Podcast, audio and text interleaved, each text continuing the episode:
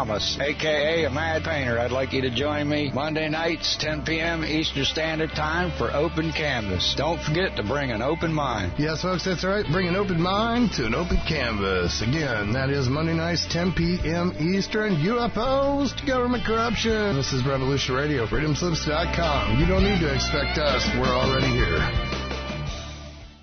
This is the people's war. Fighters. Fight it then. Fight it with all that is in us. And may God defend the right. Warning, warning. We gotta stop them! They're gonna kill us all! See how the trouble you've started? Be they the government, be they industry, be they organized labor, be they anyone, or human beings. Time when the operation of the machine becomes so odious, makes you so sick at heart that you can't take part. You can't even passively take part. And you've got to put your bodies upon the gears and upon the wheels, upon the levers, upon all the apparatus, and you've got to make it stop. And you've got to win the indicate to the people who run it, to the people who own it, that unless you're free, the machine will be prevented from working at all. Revolution Radio at freedomslips.com, the number one listener supported talk radio station, throwing ourselves upon the gears of the machine. Revolution Radio, where information never sleeps. You called down the thunder, well, now you got it. You tell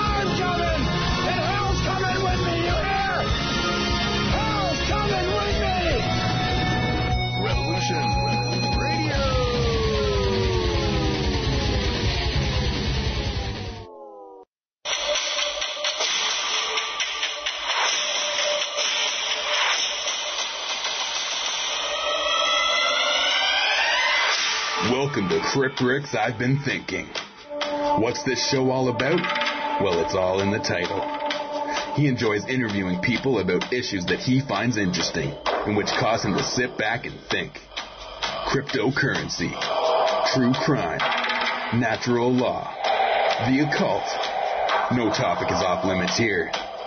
He has always enjoyed when people give their points of view or thoughts on different topics that they have researched. And what makes it all great is that it's their unique take on what is being discussed. For that reason alone, it makes it interesting to him. So take that walk down to his crypt. Make yourself comfortable. And just maybe he will be discussing a topic that you have been thinking about. Here's your host, Crypt Rick.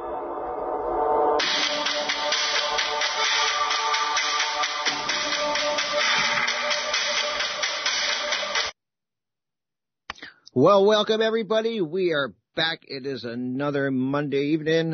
Hope everybody had themselves a great weekend. That's what I'm hoping. Hoping it was a nice weekend. We actually had great weather up here in Canada, so it was actually starting to get warm. I like to give everybody my little update on the weather because, as I keep telling people, I am tired of the cold. So it's starting to get warm, and I'm looking forward to summer and spring and all the great things. That is for sure. So but I, before I get my guest on, I always like to tell everybody, you guys all know that here at Revolution Radio, it is listener supported. That means that we, you know, it's you guys that make all of this work for, uh, for everyone and keeps freedom alive and, uh, freedom of speech alive. And Uh, you know, as we all know, they are trying to do their best to censor us and they're doing a great job at it. So, I mean, it's a great uh, thing to support and get behind anyone who's trying to support freedom and, getting the message out there. So lots of great ways you can do that. Uh, if you go up to the top of the page and you can donate, there's a lot of great ways. Cryptocurrency, if that's your thing, you can use uh, Bitcoin, Bitcoin Cash. They accept Ethereum, and you can also uh, do uh, Patreon. So if that's a great way to do it, you can just take a little bit out every month, whatever you decide you want to donate every month, and that comes out of your account. And it all helps support uh, keeping this uh, channel station going and freedom alive. A lot of great hosts on here with a lot of amazing content, and so I think it's a great thing to get behind. Don't forget to check out the shop too. We were kind of talking about it on my Saturday show when I had a Matt Painter on and Stephen from the Red Pill, and lots of great merchandise on there, T-shirts and new cups that, for a lot of the hosts that are on uh, Revolution Radio. So check them out because I think the cups are really cool and Matt's doing a really great job at them. So if you have a favorite host or a couple that you like, definitely go check out the shop and check the cups out because, like I said, they're cool. I really like them, so definitely do that. And it all goes to help supporting the station and keeping freedom alive. So it's a great thing to get behind. And thanks to everybody who is donating too. I always forget to say that. Thank you for everybody who is donating and supporting because it is super important. We are definitely under attack and we got to do our best to fight back and this is a great way to do it. So thank you guys for sure. And now I want to introduce my guest. I just give you a little bit of how I found my guest. I was definitely uh, been checking out a lot of great channels, and you guys know I'm really big into natural law and uh, the occult, looking into stuff that is hidden, and objective morality, and all the things that are under that umbrella. It's really important to me. Something I try to learn about every day. So and so I was watching, I had Chris uh, Jansen on a couple weeks ago, I think. I can't remember exactly. It kind of blurs together with all my shows. And we were talking about a lot of great topics. And then I came across this gentleman, uh, an interview that Chris did with him on his YouTube, uh, channel. And, uh, loved the topic. They were talking about shadow work and how important it is. And that is something I think is super important that people, everybody needs to sit and do with themselves and start doing. And I think that's very important to, uh, in the process of kind of waking up and learning about all the things that I was speaking about, like natural law. And I think it's the foundation, at least it was for me. And so when I saw this interview, it was amazing. It made me start looking into some of his other content on the One Great Work Network, which there's an amazing host on there talking about all of these topics and so much to learn. So definitely check out that website. And so I thought I'd get him on the show because he's got an amazing story and it was kind of cool because we were talking off the air before the show, and a lot of the things are similar in our lives in, in certain areas, dealing with addiction and stuff like that. So I knew I had to get him on the show and talk to us and hear his story, and think it'll be great. So I just want to welcome my guest, Jonathan Wright. Jonathan, are you there, my friend? I am, Rick. Thank you. Great to have you here. I know it was a little bit short notice, but we made it happen. Absolutely. Yeah, that's uh, that's cool. I, I do a lot of uh, flying by the seat of my pants, going with the flow. So uh, that's the way to notice, do it. Sh- yeah, short notice is just fine. that yeah, that is definitely the way to do it. And as I was saying at the be- like I just said at the beginning here, that I found your interview with uh, Chris Jansen, and it was on shadow work. And so immediately I had to click on it and watch it, and that's how I started to learn about uh, you and your work and stuff like that. And it brought me to the One Great Network, and uh, I love your content. And just uh, that interview was really powerful, and I hope people check it out and you can find it on YouTube under Chris Jansen. It's, that's his YouTube channel's name, and you can go on there and uh, find that interview with Jonathan. And it was very powerful when I watched it. It was really good. Cool. Well, I yeah, I appreciate that. That honestly is probably the first time I had told my story. Uh, well, it was for sure the first time I had told my story and had it recorded of any sort. Right. And and I, I, you know, I've told my story a few times, I suppose, but I've never really kind of, I guess, you know, backed up to say like maybe the beginning of when I even initially, you know, the first time I drank, I can even remember that time, and, and then I can kind of figure there was a time where I, I decided not to drink at all, and that was long before there was ever a problem. I just, I was like, you know, pretty young, and I was like, I wonder if I could not drink around everybody who's always drinking. Right. And yeah, yeah, it was no no problem at all. I really did it just to kind of show myself that yeah, this isn't an issue. How could this be a problem for people? You know what I mean? Yeah. Uh, and yeah. then of course, ten years down the road, I was gonna get that that answered. So exactly, yeah, that, and I, that was that's one thing that we kind of connected on was definitely with the drinking because I, I definitely had problems with alcohol years ago. That was that was kind of uh, what I uh, how I dealt with when I got the news for my disease at 16 years old. I didn't know at that age I didn't know how to deal with it. And um, when you get that type of news, that you know you're possible you're going to be in a wheelchair by the time you're in your mid 20s and stuff like that, which none of which what the doctor said ever really happened that way. But you know when you hear that at 16 years old, you you just I wasn't spiritually mature enough to even you know or mature in any way enough to process that. So I dealt by kind of throwing a band-aid on it, which was drinking, and uh, that's yeah. what I did for years. I just that's how I dealt with it. And uh, so uh, it's really, um, and I've lost friends to addiction too. I was telling you off the air, uh, through the COVID here and stuff like that with all the lockdowns that they were doing. They couldn't go to their meetings and I lost a couple really good friends to addiction because they couldn't, uh, have that support at the time. So it's mm-hmm. something very important to me and very uh, something I think a lot of people deal with and a great topic because it, there is you can get out of it. I mean that's why I always say the basis for me was doing the shadow work on myself and doing that. So I but I'd love to hear if you want to tell people a little bit about your story or whatever you're comfortable telling. I I think that would be a great place to start. Sure, man. Yeah, I'm I'm I'm pretty much comfortable telling all. Um, Perfect. It, it's it's kind of a matter of like I said, I haven't really ever put it down in a in a linear form before, so um, it's it's a couple of times I have maybe, but not not in its entirety. So we'll I'll, I'll give it my best shot here to to go Sounds for the great, full yeah. stretch because yeah, because I I know I got a good bit of time and I. I, I am decent at telling stories. I've been a talker my whole life, and so I'll make it interesting. And I uh, I know there's a lot of really cool stuff in it because it's just everybody I've told is like, wow, that's uh, that needs to be a book or that should be a book. And for so, sure, yeah yeah, eventually that'll that'll work itself out, maybe. but so I guess um, you know, uh, I, I will tell you. Let's let's tell you about the first time I really kind of wanted to know about some stuff, and I was I was probably twenty.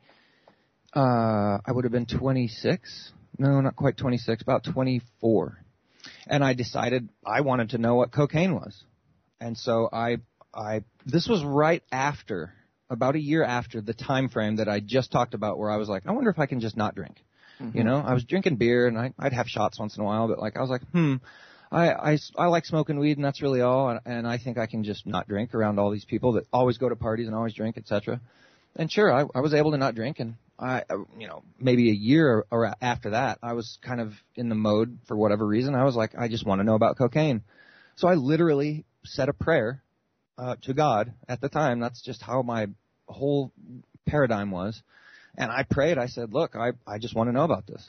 So, and with bells on, the answers came. You know what I mean? Like I, mm-hmm. it, it's almost like I had no idea, but my neighbor was selling it.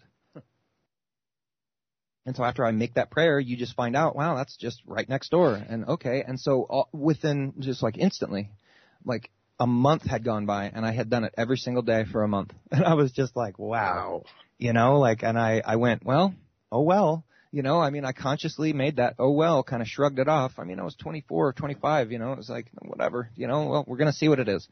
And that, that ended up leading me into, I guess, ultimately how I became an alcoholic. Because for years I was not even really snorting it wasn't really the way because it was just kind of crappy cocaine. So I would make foilies, you know, I was basically smoking it. Right. And um, that over time, and by say over time, I'd say after about five or six years of just kind of intermittent back and forth type, always kind of just regularly type of using it if I can, um, then that progressed into like crack cocaine. Um, and somebody just handed me some one time and was like, "Do you want to blast?" And I was like, "Well, I don't really know what you mean." And how he how he knew to offer me that, I don't know. I don't know that we had talked about it or, but it must just be some vibe that people can sense, you know, cause I mean, he was my neighbor at the time and we were cool with each other, but like there would have been no reason that he thought to oh, hand me that or, or ask right. me about that. And he did. And I was like, absolutely. So it was just very odd. I was like, it's very weird that you asked me that because yes, I do. Crazy. Anyway, it's just weird how that the, is. the whole energy thing works, you know? And when For you're in sure. that, when you're in that world, it's like, you smell like it, you look like it, you know, everything. Who knows? I, of course you think, you don't, you don't think you do. I think I'm looking great and I'm okay and I'm fooling everybody, whatever. Right. Um, yep. And then, you know, you, in retrospect, who, who knows how ridiculous I actually looked, but to myself in retrospect, it's pretty bad, so. But. Wow. Yeah, see with cocaine, I, I, I've only ever, cause I was a drinker. That, that was my thing. And then I found out over the years that pretty much all the males in my, in, in the one side of the family were all alcoholics. Like it's really weird when you start looking into it, how it, like it was just kind of like a, just every male and for going, you know, I mean, for years but back, I looked, we're all heavy, heavy drinkers. So it was never a surprise that I was. And I remember trying cocaine. I try, I've tried it twice, and I, I, I mean, I'm, I don't get it. I don't know what people see in it. I didn't enjoy it. I didn't see the. I hear these great stories about it, so I wanted to try it, and I kind of, I tried it twice, and both times, it just maybe I had bad stuff. I mean, that's probably probably that's what people tell me. They're like, "Oh, you probably just had really bad stuff because you might you should have liked it." I didn't like it. Didn't yeah. do much for me. So I mean, that's my big cocaine story. I did it twice at a party, and it I, I never had a desire to do it again. So I find that really fascinating when some people do latch on to it and and uh like you did and enjoy it. I for me I was definitely a drinker. That was my the, my good thing I like to do is drink. So yeah. You know. Yeah, I, I I came to that, you know. Oh boy, I I I definitely came to that. And it was um it was a long time, you know, and I definitely drank throughout. Um, just, just, I, I guess you would say, just being a, a drug addict. I, I, you know, I, I, I tried all sorts of drugs, you know, and people would tell me, oh, well, then if you liked cocaine that much, well, don't ever try speed because then that, or, or meth Right, or whatever, ever- you know, because then that's, that's actually what most people are looking for when they find cocaine, is what I was told. And like most people, once they do try meth, because it, it's such a nasty word, they try cocaine first because it's like, oh, it comes from a plant, and meth, ooh, it comes from a lab. And so once they do, they go, oh, that's actually what I've been looking for, though. Like, like full tilt, like just better than caffeine, I guess. That's all I ever got out of it. I was like, this is like a like a six pack of Dr Pepper that won't go away. Like I, that doesn't do much for me. Why cocaine did, I can't tell you. Um, and it didn't really ultimately. Like, I mean, in the initial very maybe first month, maybe, but like after that, it becomes this like, I don't know, it's this thing that you just like. I I think ultimately it's like hanging out with people and the the good times that you Right, get I've heard from that. the situation, dude. It has nothing to do ultimately with the drug. Because let's take it to where it would go then. You by yourself doing the drug, and then and, and- Paranoid in a house with all the windows shut, the curtains shut. and and just making sure you've wiped everything down and nobody can Yeah. and, and nobody's coming over no one's coming over no one's calling and no one's supposed to but you're worried that someone's coming over and they're going to find what you know residues or and it's just it's so ridiculous it's so yeah, ridiculous. and, and that's what I've heard from other people that have talked about. Like I've listened to a lot of interviews with past uh, people that were addicted to cocaine and other drugs, and they said after a while it was not about actually getting high. They never really got high off it anymore. It was the ritual Yeah. of going to get the drug, you know, knowing that you're doing something that's bad. So that they were addicted to doing the process of getting it, getting the drug, getting it home, getting all prepared to do the drug. That was what they, the, police the interviews I listened to, that was what they were addicted to was that uh the the getting the drug and setting up and doing it but they weren't really getting high from it and then then, then they tell you about all the paranoid stories especially with cocaine they're paranoid they're they're looking out their window every 3 minutes because they think people are following them and watching them. And I'm just I never got it. That's why I probably never liked it. I'm like I don't I don't want to get high and be paranoid. Like that's no fun. Like I don't want to be like that. You know and what's funny is that like i would get high and get paranoid and ask myself why do i like this?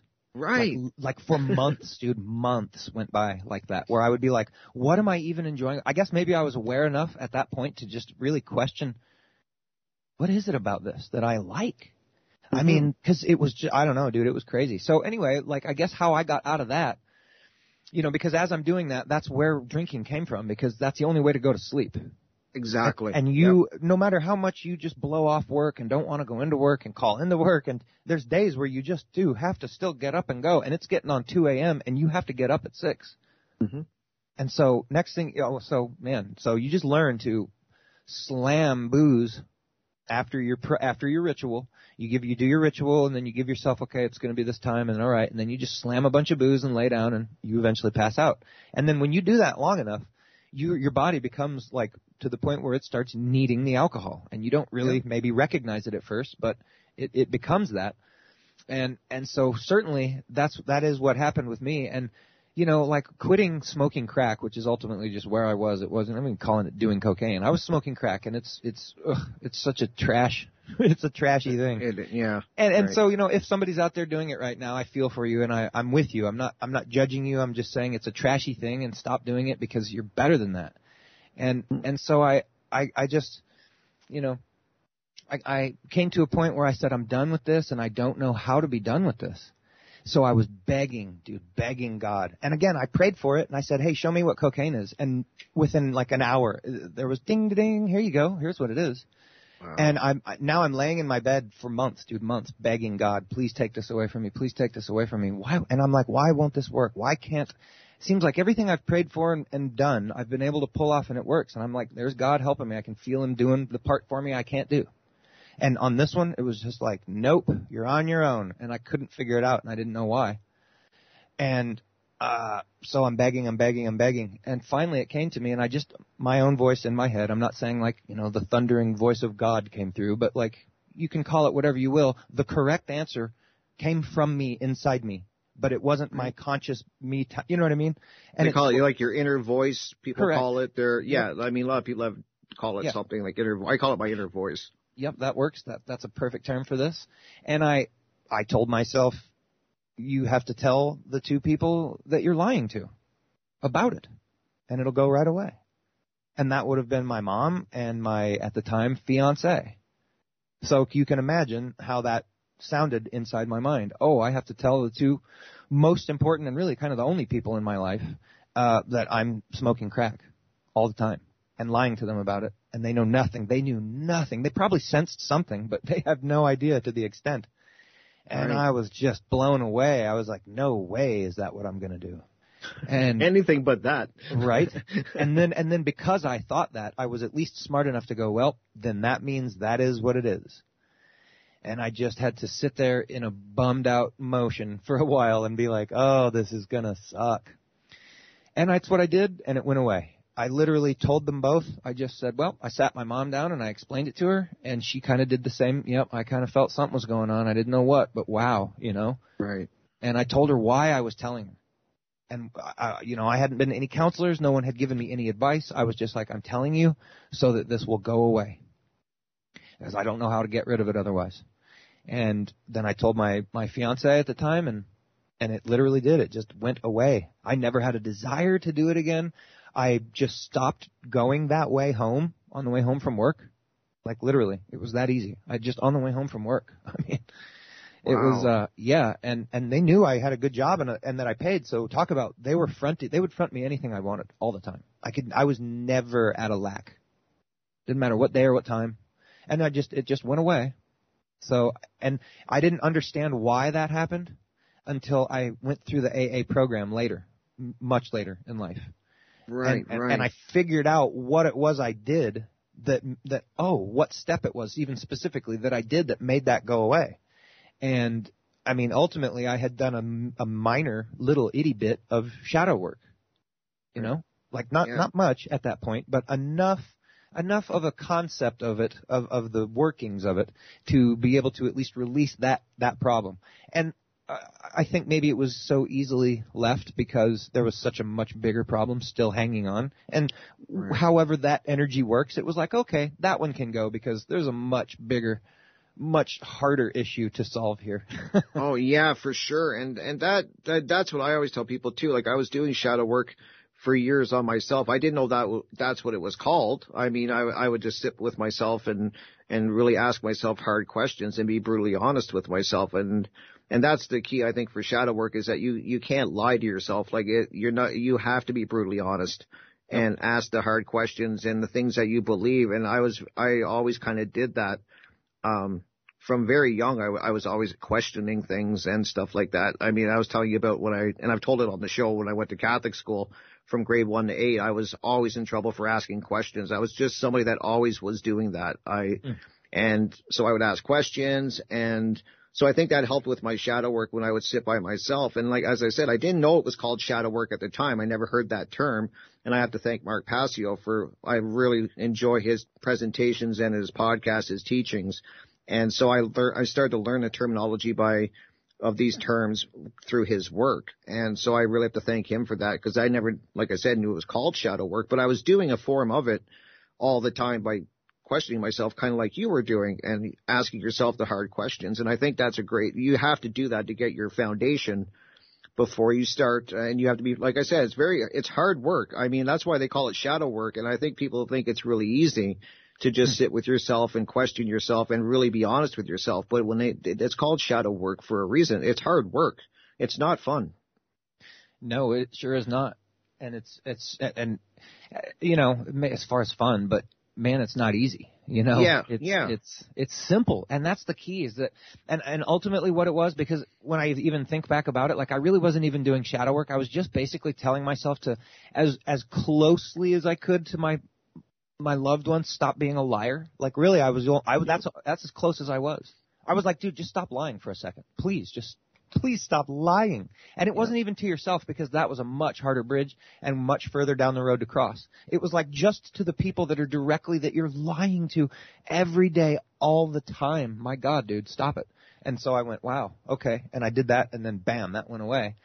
And then, Wow. it, you know, so eh, because I was such a liar, dude, I, that's all I did. And, and just consistently, like, like I was manipulating myself into Oh, believing sure. stuff. Yeah. You know what I mean? Like, and I was Oh, really good sure. at manipulating others too, uh, to get what I want and pretend Yep. like, oh, I, I'm not that bad of a guy and all this and oh, feel sorry for me and I could do all that. And Yep. And that's the thing with when you have an addiction with when I was drinking, I was great at lying and I was great at lying to myself more than anything. Like I really was like, and it's, and that just comes with being a, an, a, an addict, I guess, right? You just become good at, at lying to people and then especially to yourself. And so I get what you're saying when you say that for sure. Yeah. Yeah. Yeah, and you know, I I lived with this woman, and it was like she would ask me sometimes, like at the height, like right before I sobered up, right before I quit, she would she would ask me, she would like, "Have you been drinking?" And I would just look at her, and I'd I'd be so drunk, and I'd you know I'd be like, "No," and then she'd laugh at me, like all pissed off, and, and I'd be like. And I even got to the point where I'd ask her, I'd be like, well then why do you even ask? You know what I mean? Like, why, why do you make me say it? Like, and then, but then I would be like, how can I be mad at her for that? Like, oh man, it was such a weird, and and she did enable me, and you know, but yeah, I'll I'll, I'll get to that part later because Yeah. that's on, that that's on down the scoot. But um, you know, I just ultimately like becoming addicted to alcohol, like through you know, like another drug, and then getting rid of that drug, and then so now I'm like. I'm free of, of cocaine and crack, like completely. I'm like, okay, it's done, it's gone. Wow, cool. And I didn't even recognize and my my drinking yet. I mean, it was starting to show its head now because I was that's the only thing I was doing. But I was like, okay, but I'm not smoking crack now, so this is okay, right? Like I'm Mhm. justifying. Plus, you can go buy it legally, etc. I was just going to say it's more acceptable. You can buy it anywhere. So and it it's helps not the me same. sleep still, and, and Yeah, and, it's- yeah, yep, and yep. and I apparently was having these mad crying fits up in my. Uh, I was living with my mom at the time, and so I was staying in the same room I'm in now, actually, but such a different perspective. But I, I, I, guess she would. Co- she was telling me that she would come upstairs and lay next to me in this in, in my bed in, in this big ass bed, and and like I was crying and freaking out about things like on a regular basis, and I would be like, no. She's like, you don't remember any of that? And he, I'm like, like from last night, and she's like, from like most nights. And I'm just like, oh my goodness. So that's how I was like, wow. And and she she knew I was an alcoholic at that point, and I was just, you know. So a couple more months went by, and I was like, I'm moving back to Colorado, and and she was like, well, kind of angry, but kind of glad. She was like, good, go go get your own life. You know, you need to get away from me and get away from this. You're you're not doing well here. And I was like, yeah, I know. And I had a really good friend out in Colorado offer me the opportunity. He's like, come live in my basement. Pay me nothing. Worry about nothing. Get out of there and come here and just get yourself here. That's what you have to do is get yourself here. And, you know, this is Colorado, so weed's legal. So he had a weed operation. He's like, you can grow weed for me and that's how you can pay me and, and we'll work this thing out. So I was like, sweet. So I left and I, I went out there and just, you know, proceeded to just be a, an alcoholic. Um, at that point, I was like, "Yep, that's what I am. That's what I'm doing."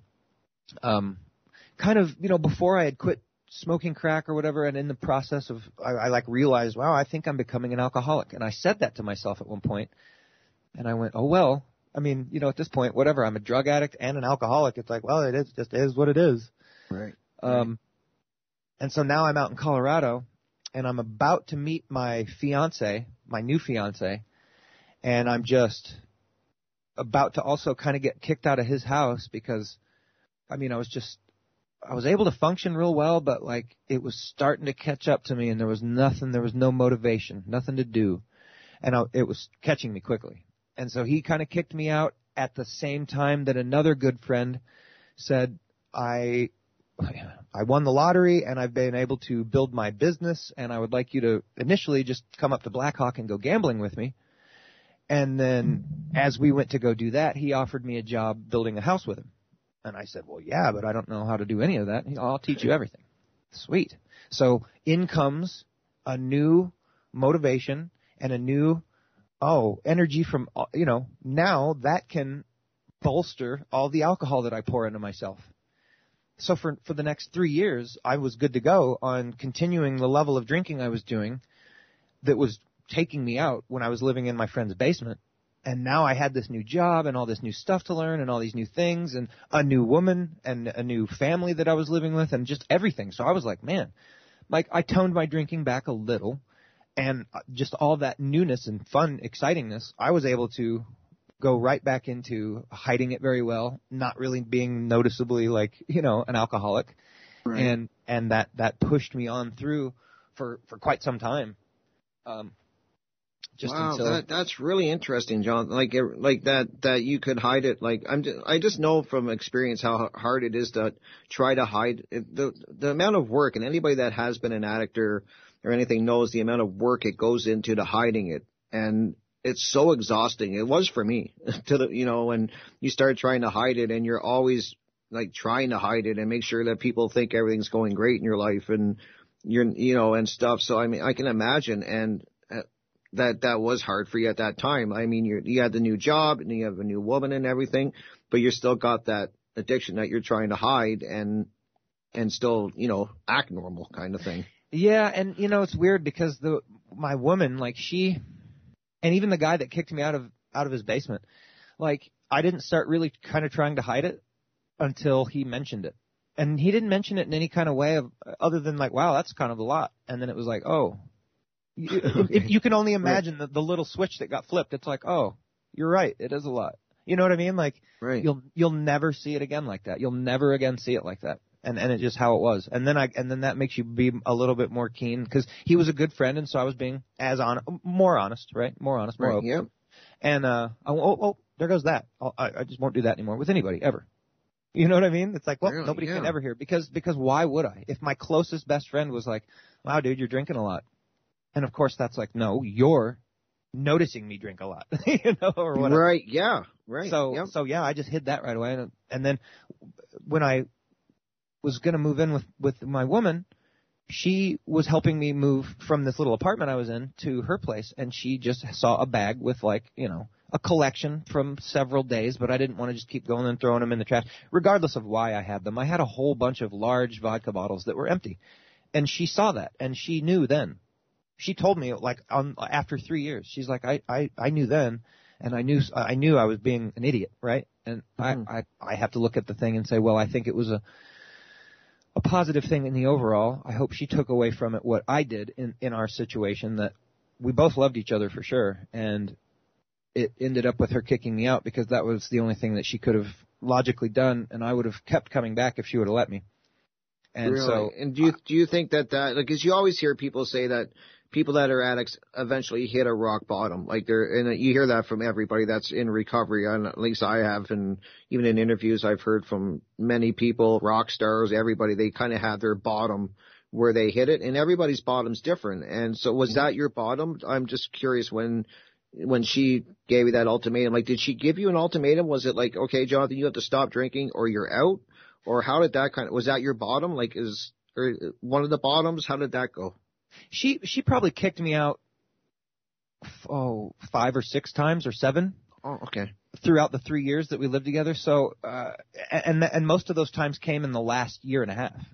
So it was like you got to go, and then I'd leave, and then I'd go stay with somebody or stay somewhere. I'd manage something for a day or two, or for even sometimes a week, and then she'd miss me, right? And I'd be over doing what I was doing, and so we and we'd talk about it, and then um, yeah. So she finally one weekend, and it's crazy because this was this is what on paper would look and sound like a really good bottom because I she was we were close, man. She was so done with me and I was just it was it was so close.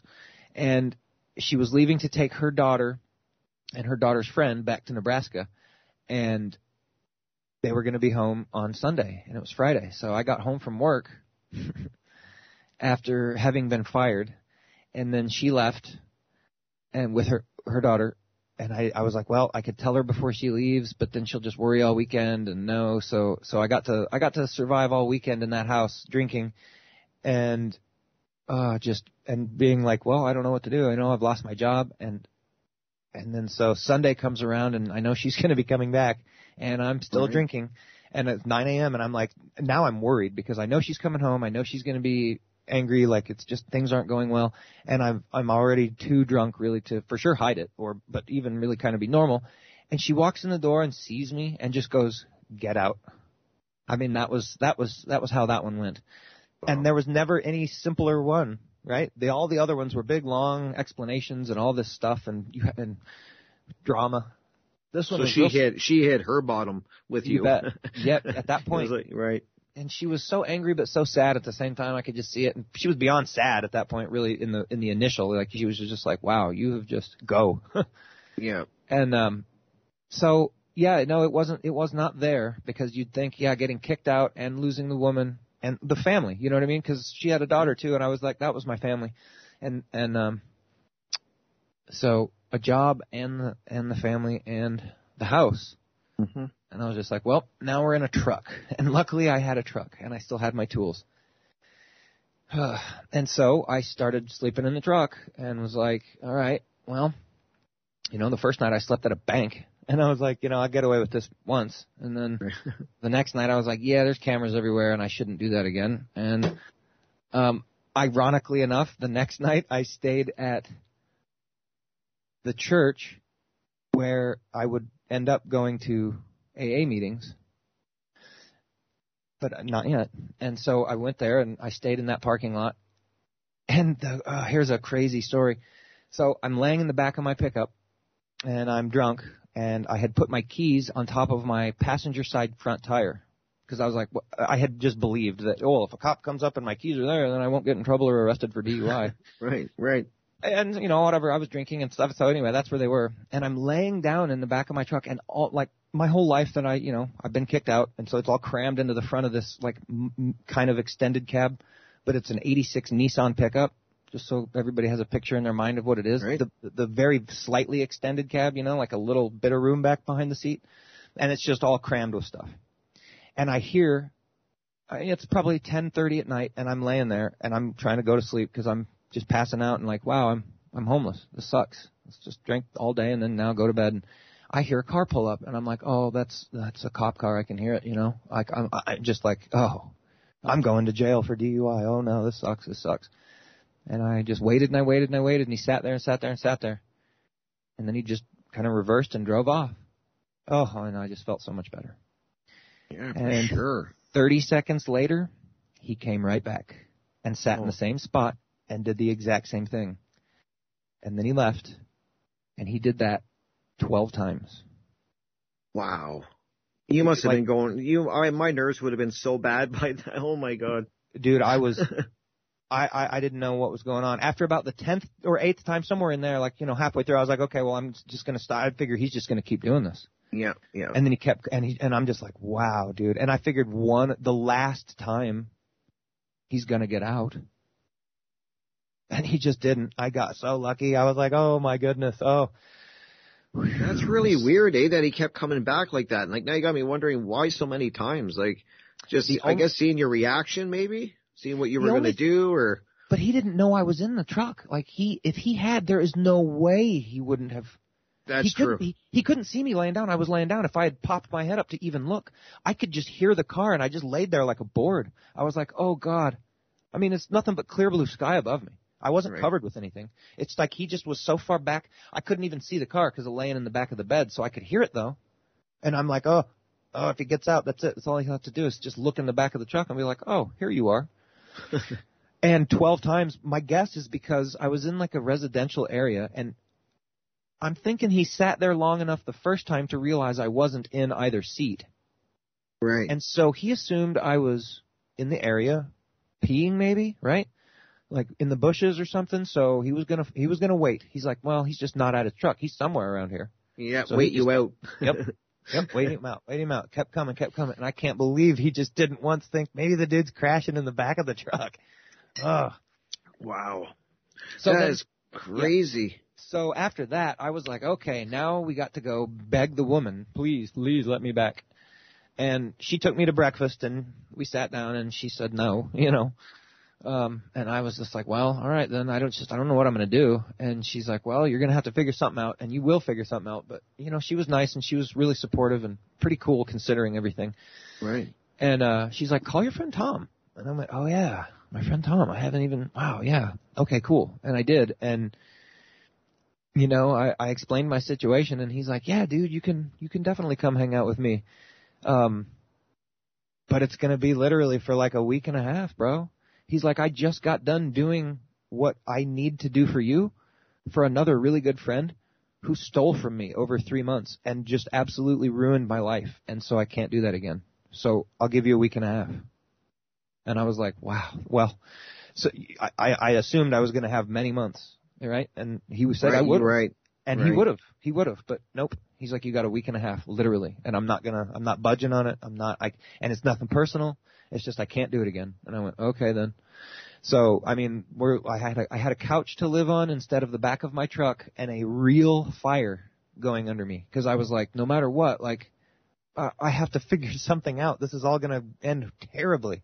Exactly. Like I have to find a Yep. job. I have to find a job. That's number one. And uh, so everything. So uh, the first thing I did was be like, well, I'm going to accept that I'm homeless and indigent and go fill out all that paperwork and try to get any kind of whatever assistance that there is and just and see. And there wasn't much, but they gave me a little bit of food money. So I was like, okay, cool. I do need that. So I'm going to use that now. And um I, I, I got back and I was like, well, I did stuff and I, I got the guy to help me with a resume and mostly what happened was there was people there that made me feel like even though it feels like you're all alone, you're not all alone. And I was like, okay, Mhm. even though it seems like it's very far from the world I just got kicked out of, like, like the other side of the tracks, literally kind of thing. You know, like, Right. wow, I'm just, I'm, I'm in a whole different world now. And that's, I, I was cool with it. I can roll with the punches, but it was just a lot to, to absorb all at once and still being an alcoholic and on my friend's couch now. And he's, he knows, he knows, but Yeah, you can't not, lie to you can't lie to him. and and but, and he's not really got a problem with it, but he's like, well, I don't want you drinking like excessively, right? So then, okay, Mhm. cool. So now in comes like, well, sure, I'll let him see that, and I'm actually drinking this. And I was stealing booze from him. He had like this giant fireball, fireball, no less. Like that's the last thing I would ever, ever. That stuff is I don't get that stuff either. That stuff is horrible. From what And- I hear, I've actually Yeah. never had it, but I've heard horror stories about it. but because it was in the house, I was drinking it. You know what I mean? Like after the after like at two in the morning when he's asleep and it's like, and I'm just like, oh, there's some in the in the fridge, or whenever it was, I would just like, yeah. So yeah, I was definitely still hiding it from him too. Yeah, And- and- Fireball. Ooh. Oh, I from what. I hear, from what I and Jaeger, and you know Jaegermeister too, right? That green Yep, bottle. just- I've never oh. had that either, but I a lot of people that I know they're really big on that with uh Red Bull. Like they mix that with Red Bull and do shots of that. And I'm like that. So now you're drunk with no hope of passing out. Does that does not sound fun to me? Like, but I, that's what they do. At least where I live, they mix it with Red Bull. And they Yeah, drink and Jaeger Jägermeister, is- Jaeger bombs or something they call it. I've never done that either, but I'm just wow, that's before my day. Yeah, and Jaeger is something else too, man. I, you know, the the rumor that I always heard in college was, well, it's deer's blood. Or, or there's or there's deer's blood in it, and I'm like, why would you even think that? And they're like, well, look at the front label, and when you look on the front label, there's a big deer in the middle of it, you know, with the antlers and whatnot. And I'm like, Well, okay, that's a big stretch though to drinking deer well, blood. Like, well, right, right. But then, but then one thing, the reason that was brought up is because we had a friend that was like, wow, dude, I've seen him drunk 15 times, and I've only seen him drunk once on Jägermeister, and it was, he was the devil. And he, he came out of it and was like, oh my god, I'll never do that again. And he was like, it was Jaeger. And he's like, wow, yeah, yeah. And then he Crazy. tried tried it again later, and again he was an alcoholic or you know a, a 19 year old drinker, heavy drinker. Right. So he could handle his booze. He was fine. He was just a drunk. But man, Jaeger, nope. He went he he went evil. And uh, Yeah, I was like that with rye. Rye, I can't drink rye. I never could drink rye. Like I lost friends by the shot because Wow. I just got nasty on it. I did, and then I found out in my like I was telling you, like all the males on the one side of my family, they were all alcoholics, and they were the same way with rye. So I definitely think it was an allergy or something to rye because the more I drank, the meaner and meaner I got, and I wasn't like that. I was never a mean drunk. I was always a fun drunk. Like. And I was never mean, but if I drank rye, I learned very quickly to stay away from it because I think everybody's got a certain alcohol that does not agree with them, and rye was mine. Like so, that's probably what was going on with the Jaeger, right? Like just some kind of reaction that they their body didn't like. Yep. Yeah, Wow. mine my uh my alcohol that I don't agree with is just ethanol. Plain Oh, okay, that, that makes All of sense. it. Every, Right. every every bit of it because and you know it didn't used to be that way and I who knows I I could probably convince myself right now here to tell you oh I'll, I could have a couple beers and I probably could initially Yeah, it would it would not end well that that's I how it starts. I know Yeah. how that experiment would go you know what I mean and I could probably even riskingly, right, catch myself and go, oh, well, let's just run away quick and never do that again, and then be like, haha, I proved you all wrong. But why would I even, right. you know what I mean? Like, it's just, I, I never even think about it. And and the odd thing is, is once I actually got sober, like, okay, so now I'm on my buddy's couch. We're right, almost right. there. That's we're, what I'm gonna ask you to continue this. Yeah, we're, we're we're almost there. We're almost there. And and like so, he's like, okay, week and a half, and dude, week and a half comes up, and he literally takes me outside every night to have a cigarette and a beer, and we're drunk and hang out and good times and shoot the shit, and be like, it's now this many days. And I'm like, wow, dude, right on. Okay, cool. Yeah, I that's get really it. I, weird. Yeah. Well, because he wanted me to make sure for sure, and I'm so glad he did, dude. I, it is kind of a, mm, it's a bit of a hardcore maneuver, you know. It's like, dude, bro, we're supposed to be friends. Yeah, I get it, you know. And he was kind of, he was kind of rude about it too. But I, I'm thankful that he was because it got me off my ass. Mm-hmm. I would have accepted every millimeter he would have given me, and I would have slept on it. Yeah. So he said, so no, you definitely out. think you needed you needed that hard line oh in I- the I- sand. You bet. Just just like uh just like I needed Mark Passio screaming at me, like yelling Me at me to get me to oh well then I'll do stuff. I'll I'll make content. I'll I'll explain to people what I do know. Mhm. And and so yeah, I needed that. I needed my woman to say get out in in a way and with a face on her that I knew there was no there was no arguing with that one. Oh. Mhm. And then uh, you know, my buddy, you got a week and a half. You got a week and 4 days. You got a week. You got 3 days. And so it's day of and that morning. This is so crazy, dude. Here's where they started. Here's where they started the miracles. And it's like I, I first of all, 2 days before my woman texts me and she's like, "You got some mail." I'm like, "Oh, cool, okay, whatever." And I go over there and there's my last check from my job that I got fired from. I forgot about that. I was like 900 bucks. I was like, "Oh, dude, that's rent." I, I was actually- gonna say I- that's rent. I I can get a place. I was like, oh, okay. And then so, but that was a couple days before, before he kept really hammering on like, you got this much time. And so I was like starting to spend it in my mind on other things. Mhm. And then he explained very, like, it was like just how it all played out. That day was when he was like, I really gotta make sure you understand that it's this amount of time.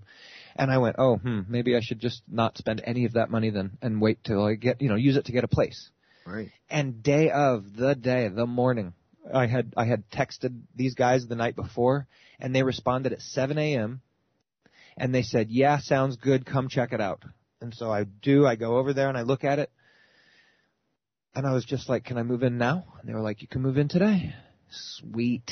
I mean, Yeah, that's rare that people let you do that too. Like at least Uh, anytime on- I've tried to rent, they want Right. like the landlord long pro- yeah, a long right process. the landlord was cool with it the the roommates were cool with it like i mean now let me tell you when i get in there and the guys i was with were cool but like not really I, like it was no, nothing against them but like that's just not where i wanted to be and it's not who i wanted to be around and the guy that had previously lived in the room i was now in had died of a heroin overdose Jeez. so that's where I was. And like, dude, that energy was all over me. Not not the heroin overdose, but my own malaise was just draped over and that house.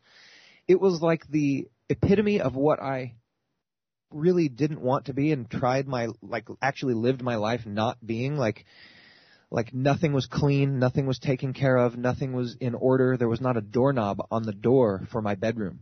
Right. There was no the, the, the drain in the sink for the bathroom that I shared with one other dude was just forever clogged. I was just like, none. This is just not who I am. This is not where I'm supposed to be. And yet there I was. And um, what a so so no, not we had not found bottom yet. Because now and now again on paper. So even though the paper before looked like a good bottom, now Right, yeah. within within two weeks it looks like oh well, we're doing pretty good again. Because I forgot to mention in that time of of getting out, I also fixed his place. I fixed I did some construction work on his place, which just made me feel good about myself. Yep. But I also got a job.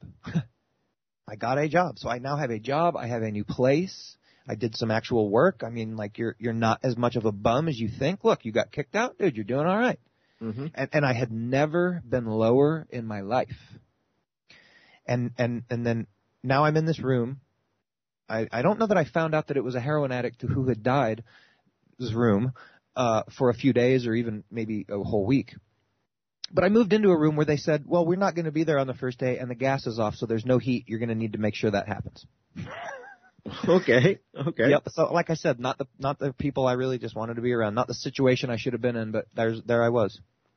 So I took care of that, and yep, got that going, and and um, and now I'm in this house, and again, I just all I could do was drink. All I wanted to do was drink. All I could do was drink, and I had to force. I would go. I would go buy some sort of bread and force myself to eat it. I'd have to force it, and I would literally chase it with booze. It was crazy, and then force myself to eat some sort of soup or something with like salt in it, you know. And then I had a vitamin mineral drink that I would chase my booze with to be like, hey, I'm not dying. And um, yeah, there after a week of that, that is when I was. I, I don't know. I, I didn't say, "Well, here's my bottom" or anything. I just I, something snapped in my head, and I went, "I need help." I just Right. I don't I can't believe that that like thought never really came before in that in those three words. I need help. Mm-hmm. But man, I just kind of sat up in my chair, which was too big for my room, so I couldn't rock like I wanted to in my chair. I just my my computer the DVD drive on it stopped working, so I couldn't watch movies like I wanted to. I was now down to two movies. So any kind of like normal routine that I had for calming and soothing whatever lies I was telling myself was all gone. And now it was down to, okay, I can go on long walks and I can talk to my mom and my dad on the phone. My mom very quickly became unamused and was just like, whatever, fix it. Uh, you know, Yeah. you call, you call me with the same blubberings every day. I don't have any idea of what you, no idea. My dad, on the other hand, was a little bit more like he'd been through it. You know, he'd been through AA. He's he was an alcoholic. I mean, and so he, at the very he, least, he got it. He got what you were going through at the M- least. more. Uh, He got it more for sure. Right. Definitely more. He knew he knew where I was for sure. At least a lot better. And he just said, "Look, uh, you know, like he would talk to me. He would talk to me. He'd let me ramble and you know, just wind around these stupid corkscrews of I feel bad for myself." And mm-hmm. and he finally one day just said, "Look, I'm you know, call your sponsor." Because I had tried AA before and got to step four where they said, well, now you need to make a list. And I went, no, uh, I, I remember him telling me that and handing me the paperwork. And the minute he said, you need to make a list, I shut off already. I already, my, the door went ka-chung. Yep. And he kept talking and I kept agreeing and I took it and I walked home with it or went home with it and I, nope. I knew Not the minute it. he said, I knew the minute he said you need to make a list, I wasn't going to do it. And so a year and a half later, now my dad's like, you need to call that guy back. Oddly enough, kind of going back in the story a moment, when I, when my fiance at the time said, call your friend Tom, I was like, maybe I should call my sponsor. And her advice at the time was, they'll never have anything to do with you. You like abandon them uh, earlier, you know, like, and, and that's totally the, like the most wrong thing she could have said. I, I didn't really know that at the time. I kind of let her be like, yeah. So it intimidated me. I didn't like, yeah, I did kind of piss them off and kind of do them wrong. I shouldn't call them. Yeah. And, um, wrong, but, uh, I, I finally ended up calling him, uh, like the guru super sponsor, like is who I got. Like this guy was so, uh, well versed in the, the true version of what AA is and the heart, what they call the strong cup of coffee, AA. The no BS. We're not gonna, we're not gonna take any easy way outs. This is gonna be the hard way out the whole way through. And so I was like, cool, that's what I, I know that's what I need. I didn't know anything about shadow work or anything, what that was called. I didn't know anything about how I was going to get better. I barely understood why I was able to stop smoking crack because of the, the task I performed. I was like, I don't know why that worked or what I did. And so I called this dude and he, he just says, yeah, man, like, all right, cool. Um, I'm busy today, but you can come by tomorrow. You need to go right now and get yourself a bag of M&Ms and a Gatorade. And I went, okay. He's like, now don't get any more do- booze. And I went, okay. And You know I did. You know I did. Yep. But I did. But I got Gatorade and M and M's too. And and so uh, I was like, all right, here we go. This is gonna be. I'm gonna do this thing. And um, that was uh that was the actual call, and that I feel is actually where things took a turning point. And and when I continue on with my story, I know that we're kind of coming up. We got a thing here in about a minute. Yeah, yeah, yeah. Like a couple So- minutes. So yeah, definitely we can continue it. Uh, I'm just really uh, appreciative, like so appreciative that you're telling us this story. It's very powerful, and I think you know, it's addiction is such a uh, a secret thing. That's that's one thing that I I've learned is that a lot of people have addictions and they they work so hard at keeping it a secret from everyone, right? Even themselves in a way. You're kind of in that denial state. I know I was. Yep. Um, for years, I was like, I, I can quit anytime I want, you know, and don't you tell me what I am, you know, you know all the lines that you give people when some, cause I would always have people along the way confront me about it in a lot of ways. And then I would, you know, I would just BS my way through it. Like, you know, you get good at that as, as somebody Mm-hmm. who's in, uh, uh, in uh, thralls of addiction. And, uh, you get very good at lying, like I was saying earlier, to yourself and to people. And, but I would, it, I need, I was like you, I needed somebody to finally really confront me about it and, and not budge on it. That was kind of, you need people like that that actually call you out on it and don't take your, you know, they know all the stories because they've heard them and they know kind of thing. Yep. So I get that, I get that. And so yeah, that, and I just think that, I just think of all the, I think back to when I was drinking heavy and all the work I went through to try to act normal and all that. It was just, it was exhausting. Like it really was.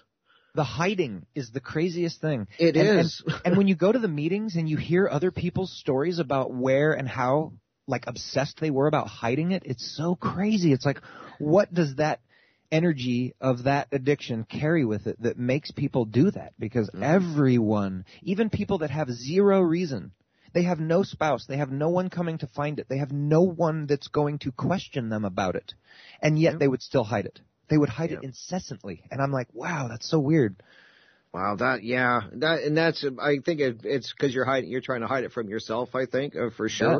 That's Yeah. what you're kind of doing, right? Like I'm going to hide it, and if it's out of sight, out of mind, kind of thing, it's not really there. That's why I know how powerful a shadow work is. So I'm, we can definitely start touching on that when we uh like continue with your story and start talking about the shadow work and that. Because as I was saying at the beginning, Jonathan, I think that that is the key to that unlocks so many doors is when you start confronting yourself and being brutally honest with yourself and for whatever topics you like you're confronting yourself with it not just addiction but the reason things you believe Yep. the why things you why you do the things you do and stuff so we'll definitely continue that i know we're going to hear break music any second now so Okay, just cool. to let everyone know to have a great break we'll be back in about five minutes uh, so definitely grab yourself a coffee have a stretch and we are here with jonathan wright we are talking about uh, addiction. We're talking about a story, and then we're going to break into and start talking about the importance of shadow work and natural law and all those great things. So stick around, guys. And uh, we will be back shortly. I'm still waiting on bumper music here, but it'll show up. Right on. Yeah, I It, was, uh, I was actually enjoying does. your guys' bumper music and the and the show before you too. The guy, the dude had Rage on and I was just like, oh, old school Rage, man. There's Oh, nothing yeah. like it. Yeah. Yeah. Oh, I was all inspired. I was all headbanging in here. Yeah, it was good. Oh, for sure. Yeah, Uh, yeah. A lot of great bumpers and that. A lot of great hosts on on uh, Revolution Radio. You got to check them out, Johnson. Like uh, Jay Parker, I, I listen to all the time. Right back. Uh, I listen to uh, a couple other people, like the Red Pill. I listened to, and then we got Aragon. I listened to, and Dreamer. Uh, a lot of great. There's a lot of great hosts on here. I want to name them all, but I mean, I learned so much from so many of them, and there's a lot of great topics. So I think Yeah. you'll really enjoy it. Yeah, and I, I sent this to uh, uh, this inter- what we're doing right now to a bunch of people here, um, and I don't know how many people are actually listening, but that, that website that you gave, what was it, freedomslips.com? Uh, yeah, freedomslips.com. And then Studio A. Yeah, cool. Yeah, so that's awesome. And I sent that to a bunch of people. So uh, I I go sent it to my normal mailing list, and then you know my my, my, my people that I send my, my stuff to. So hopefully Why there's some do it, people man? listening right now. And if you are, I Why? give a shout out to you and say hello. Some Oh yeah, for sure. junkie? Yeah, that would be amazing for I sure. say a Yeah, I'm really surprised there's no bumper music, guys. I don't know. I don't hear it.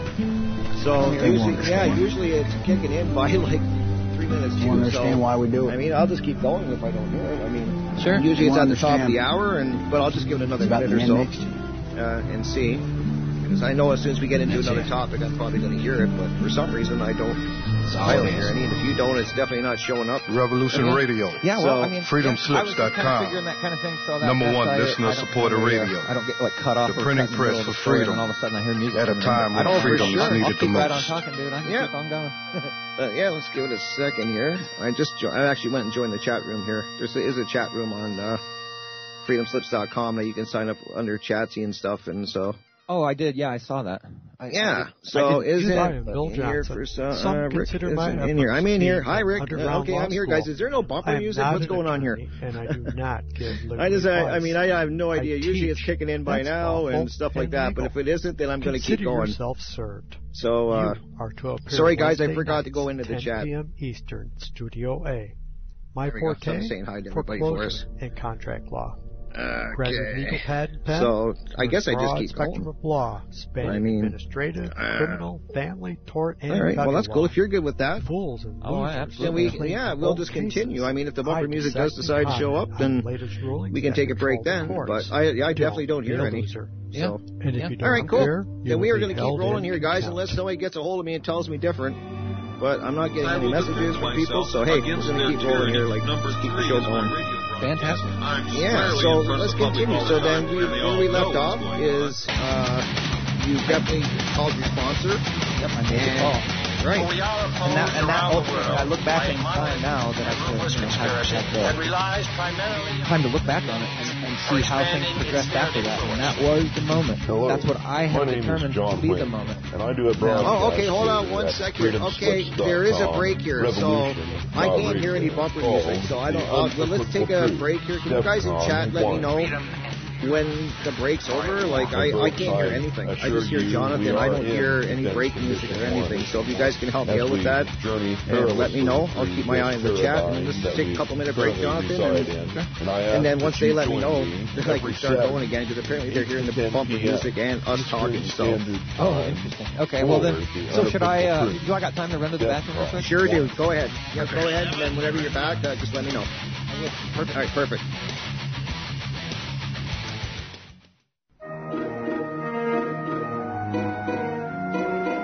Original machine had a base plate of prefamulated annulite, surmounted by a malleable logarithmic casing, in such a way that the two spurving bearings were in a direct line with a panometric fan. The lineup consisted simply of six hydrocoptic marzlevanes, so fitted to the ambifacient lunar wane shaft that side fumbling was effectively prevented. The main winding was of the normal Lotus O deltoid type placed in panendermic semi-boloid slots of the stator. Every seventh conductor being connected by a non-reversible tremie pipe to the differential girdle spring on the up end of the gram meters. Thank you for listening to Revolution Radio, taking the confusion out of transmutated lunar girdle springs for four years and running. Revolution Radio, the number one listener supported alternative media radio on the planet.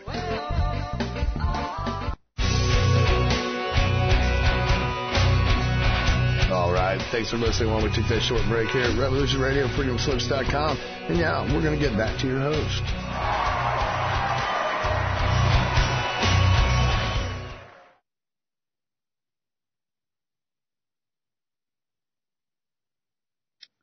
All right, thank you guys for. Sorry about that for that little. Uh, I honestly did not hear any bumper music in my headset, so I do apologize that we were. I was talking over it and stuff like that. I thought maybe they just forgot to add the bumpers at the top of the hour or something like that. So I do apologize. Thank you guys for chat, uh, for keeping me, telling me when to start up again. And uh, can you guys hear me? Are we all good now? I'm talking. Hello. I am back as well. All right. I don't know if anybody can even hear us. Uh, can you guys hear us in chat?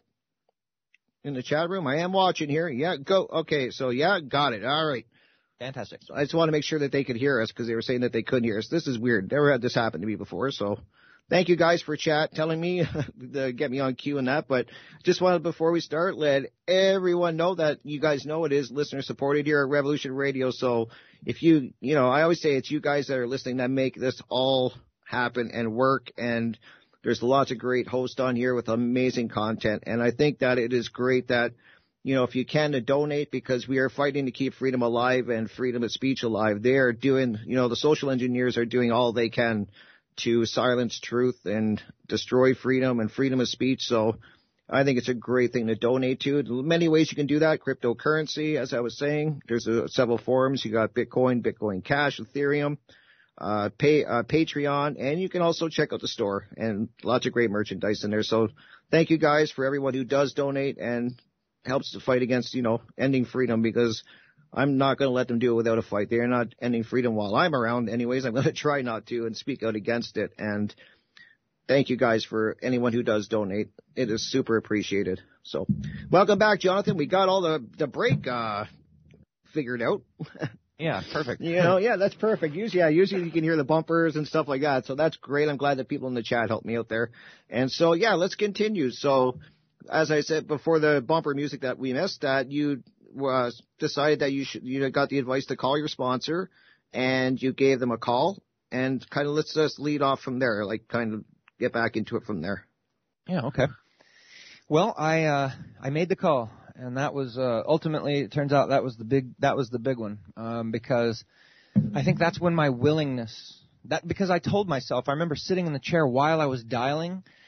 And I remember, like what I said earlier, how the minute he handed me the thing and said, "Well, you need to make a list," and my mind went, "Oh, nope, we're not doing that. This is not the program for me." Right. Like I didn't even hear what the rest of the thing he said. I was like, "Okay." And I, as I'm making the call now from my chair in this room, and I was like, I will make whatever list he asks me to make. yep. And I, I just remember thinking that, like, whatever he wants me to do, I'm there now. I just remember thinking that, like, this is, I can't do this anymore. Cause, you know, before, like I said, I was, I could trooper through some, I mean, just championship hangovers. Like you have, I, I just wake up and be like, dude, as long as I got a couple of swigs to get me to the point where I'm out and about, and then I can go get my own when the store's open, we're good. Doesn't matter Right. if it's 5 a.m. Doesn't matter if it's 7 a.m.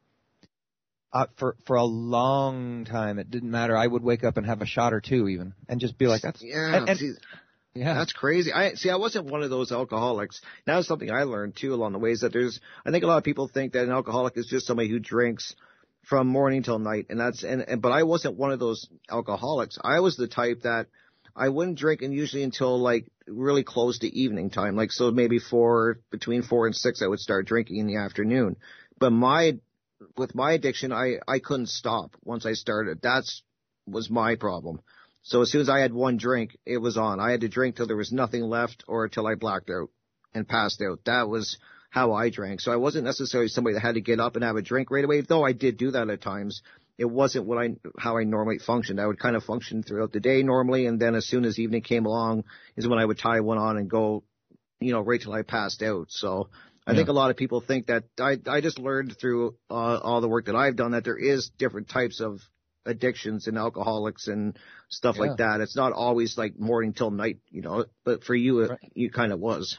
I got there. Yeah, I got. I didn't start there, of course, not by no means. But like, man, you get to a point where, and so by the time I was working for my good buddy, living in my buddy's basement, and then working for my other buddy, right, and doing the construction, it was like get, wake up and have a few shots, and go to work, not drink all day. I'd be fine with that. Go all day long, working hard too, doing construction. And then the minute I got off, oh hooray, you know what I mean? I felt Right. good about myself. There was no, I'm not an alcoholic. Look what I just did. Look what I just did. How's that an alcoholic? And so, man, I, you just, you, you, you totally can go through that and, and do that. It's, it's all good. And you do lie to yourself so much. And so anyway, yeah, I was a, I was a champion at being able to get through all that. And, um, but, but for a long time, yeah, when I, when I woke up and it was weird too because I could go three days. I mean, I got into the legal system and they wanted me to stop drinking. They wanted my, they wanted my urine to be clean. And I couldn't figure out why. It wasn't even an alcohol related incident. And then, but because I couldn't maintain like clean urine of, of just alcohol, it's like, dude, it's booze. Stop drinking. And I'd be like, yeah, you'd think, huh? Yeah. And, and that's when I really realized, man, this is harder than I thought. I really just kind of can't. It's, I mean, I can quit for four days. I can quit for five days or six even sometimes. It's like, man, look at me. I'm doing great.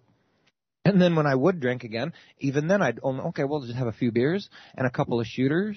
And I went to bed and I'm like, see, I'm all right. I'm not an alcoholic. Look at that. I, I drank responsibly-ish. I didn't black out. I didn't, I Yeah. didn't get kicked out. Look at that. We're doing all right. But it was, you know, so And then it starts all over again. The you whole, bet it does. Yeah, and then, exactly. And then, and then here's where it got real bad is so like I'm living with with my woman and her daughter, and so I'm constantly suppressing myself and lying and hiding, so that when she does go on vacation, which she would, and go visit like family or go someplace without me sometimes, and that was cool. But now I've got the house to myself. I mean, do you know what kind of bad that was? Like I would just immediately not go to work and be drunk ri- ridiculous drunk all week long, and by Wednesday I was calling the suicide hotlines just to have someone to talk and cry to about how horribly I felt about myself, about what I was doing, lying to my girl while she wasn't here at home, and they would be like, and so she, but she never knew any of that either. You know what I mean? Wow. like yeah. so yeah like so- and they'd be like are you okay i'm like yeah i'm not even close to killing myself i just don't know who else will talk to me and they're like okay well yeah we'll talk to you Wow. and one of the times one of the times i called the woman and then i had a half pint in my hand and i, I was talking to her and i took a, a shot of the half pint and she said now pour the rest out just pour it out and i did and then i said i can't believe what i just did and i'm going to get in the truck while with her on the phone and I drove back to a liquor store and bought another half pint with her on the phone through the whole thing. And she was still on the phone with me when I got back home and then kept drinking. Like I, Wow. I, I did that, yeah. So that's where I was because no one, because my girl wasn't around to just subconsciously, to, to just make my subconscious suppress itself. Right, right. And I, I found I- that with drinking too. Like I don't know if this was like for you, but I used to I I I found being an alcoholic a lonely like I was lonely like at at night. It was and it's hard I don't I hope people understand what I mean by that. Like yeah, I would go to the bars and you'd be having a great time and while you're around all these people which aren't really your friends. I learned that very quickly that the people I was drinking with, they were drinking buddies at best. And uh as long as there was booze around, everybody was kind of uh buddies and getting along and everything like that. And uh but as soon as I got home by myself, it was such a lonely feeling. Like I, I just I still remember those nights where it wasn't it was it was lonely. I, that's the only way I can put it. Like I was just miserable. Like I was like, okay, I'm back from the bar. There's no music blaring anymore. There's not all the commotion going on, and now I was stuck alone with my thoughts, with myself and I would sit there and just lay in bed and and think like, why am I doing this? And this is not good. This is I knew all along it was bad. I mean, I mean I, that I knew very clearly, but it was. I did you find that was it lonely? Like, do you know what I mean when I say that? I well, let's put it this way. I I totally know exactly what you mean. Um, I but I I didn't experience that because I never liked bars. I never went out to go drink. Like I I mean never not not in my life ever. Like even th- back in college. I mean maybe we'd go to parties, but I never ever went to bars. Oh, okay, Ever. so I- very people- different. people- yeah, very different in that regard.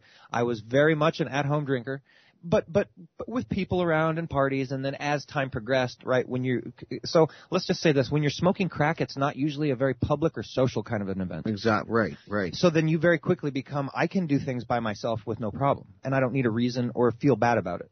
So drinking by myself, eh, I don't care what people say about that. That's just what I do. I don't care what they think. Mm-hmm. I drink. I drink on my way to work. I drink at work. And nobody knows, and then I drink on my way home. And that was before I had left South Carolina to go back to Colorado, where I where I could become a real alcoholic and really get with a good good woman that could really help me get to the bottom. And I, I can't stress that enough how important that is. If anybody's been in a relationship where you are the receiving end of the story that I'm telling, and you helped somebody do that, you did a f- you did that person such a service because I never could have gotten better. I never would have known that there was a better to be had I not gotten to go so low. And I wouldn't have ever gotten to be that m- big of a I don't know what the right word is, but just not a good person. Uh, Right. Without the aid of such a fantastic person to help me, even though she was really doing me a disservice, but in the end, it turned out to be a, the hugest service. She saved my life, you know, by by helping me be a good drunk, and then kicking me out at the appropriate moment and saying, "You are on your own."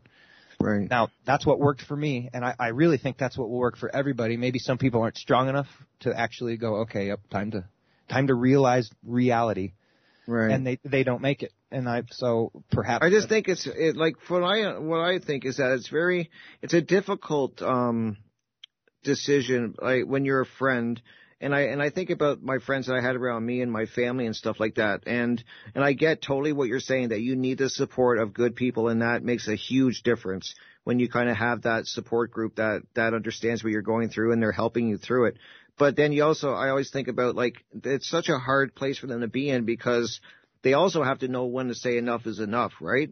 I mean, Mhm. so like like give you that line that your friend gave you, like you have this week and a half, and then you're out. Like, and it doesn't mean I don't love you. It doesn't mean I'm not your friend, but I'm doing, in a way, I'm doing this out of love to, to try to wake you up. So I think that lo- maybe a lot of, uh, people that are, have people that are addicts and stuff like that in their life, I get why they're kind of frustrated because they don't know, should they be supportive? Should they give them this hard line and throw them out? I think it's a really tough, uh, position for somebody to be in. I, that's kind of what I'm getting at. Yeah, I agree with you. That is. I I, I don't put myself in those shoes very often because I didn't Right. live them, and it's hard to. I my side of this coin was so uh, traumatic and and crazy at this, you know, that it's like hard for me to im, im, im, Mhm. even imagine really what exactly she went through. Yeah. And uh, yeah, That's that's what I think about. I just I kind of think like you know what are they going through, and and then I think about what I put people through, and I'm sure you went through you you think about that too, or you did think about that. Like when you are in the throes of addiction, like and you start realizing when you're kind of coming out of it, like how many people you've hurt along the way and and lied to and stuff like that. It's it's a big moment for it was for me when I just realized, wow, I was not a nice person. You know, I really messed with people, you know, and I'm not saying in a violent way or nothing like that, but very manipulative. You become very good at that as an addict, you know, to get whatever you need. You start lying, you're good at making people feel sorry for you and stuff like that. And that was really a lot of work for me to deal with. I, I remember when I was, when I got sober, I was just, I was really a, felt crappy about how I treated the people I loved and that were trying to help me. Yep. And and yeah, it, it is. It's it's um you just you you you run people over, you really do. Yeah. And and it's it's where it's where that that fine line of um you know for them of and I don't I couldn't even imagine how hard that would be to go wow this is you know I love this person I got to kick them out I got to say go away and and not only that but I got to kick them out of my life because they're not going to get better. mm-hmm. Right. Yeah. Imagine for parents and that. I just like, wow. I mean, that's, that's gotta be, I don't, I, I don't, I just feel really bad, like, bad for them, like, have people that have to make that decision. That is, it's gotta be so tough. And, uh, but, and I also, but I also get what you're saying that when you find that support group that you need, that's key. And, um, I think that you need some really good, strong people behind you. It helps if they know what you're going through and they have an understanding of it or they're recovering themselves. Because I was telling like at the beginning of the show that I had a friend that, uh, because of the COVID lockdowns, they didn't have any meetings for like six months, at least where I, in the area that I live. So he, he needed that support group. I would go to the meetings with him at AA and stuff. Lots of great people there. I would enjoy talking to them and, learning and trying to help them the best I could. And he didn't have that support group. And that's how he ended up passing away is he ended up relapsing, uh, after a few months of the lockdowns because he didn't have that support group. So I mean, it's, that's why it's very dear to me that we're talking about this because I think people have to realize that having a great support group and starting to do shadow work on yourself and trying to get better is so important. Yep. You know? Yeah. So, yeah, in that regard, um, and it kind of goes back. We we were we were almost getting there for some reason. I remember almost getting there, and we didn't. But um, w- like the start, the real start to me of of getting rid of things, like when it really started going away, is when I was at the point, and I ran through the steps in AA. I was like, okay, I don't want to do the like let's take our time journey. And mm-hmm. my sponsor kind of looked at me and like, and he he kind of looked at me and he goes, and this is a 72 year old dude, right, with cancer and multiple collisions in car wrecks. So he's all broken up and like, but anyway, he's like, we're not going to do the take take a uh, a month per step. He's not. We're not going to do the. He's like, we're going to get you through the program. And I went, okay, cool. He's like, you ready? Are you going to do that? And I was like, yeah, oh, yeah. I don't want to. I don't want to linger. I want to do this. And he went, good. Okay.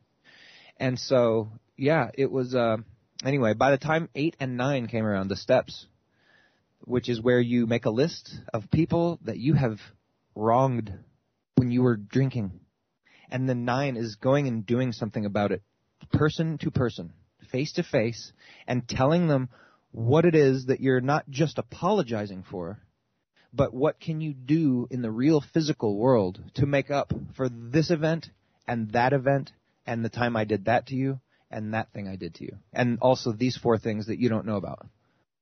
Wow. And when you go and do that, and when you can literally track down everybody that you wrote down on your list, and if you're honestly making a list, your list will continue to grow after you make it. And oh yeah, I forgot about that guy, and you'll you'll do what you can. But when you really make that list and you really go and, and attempt to knock the the people off of it by as many as you can face to face, and then the next best thing is a phone call, and then if that won't work because they just won't see you or won't have you or you can't find them, whatever, you know, a letter.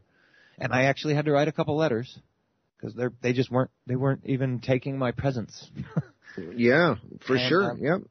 So I yeah. get that. Yep. And but but the weight that gets lifted off is real. I mean, you can feel it. Like I know for a fact, I, I released a demon. Uh, that's what I would call it. Whether it was like a physical, like an actual characteristic demon, but I felt weight like literally being pulled up through my shoulders, like up through the top, not lifted off of my chest because I was standing as I was talking to this guy.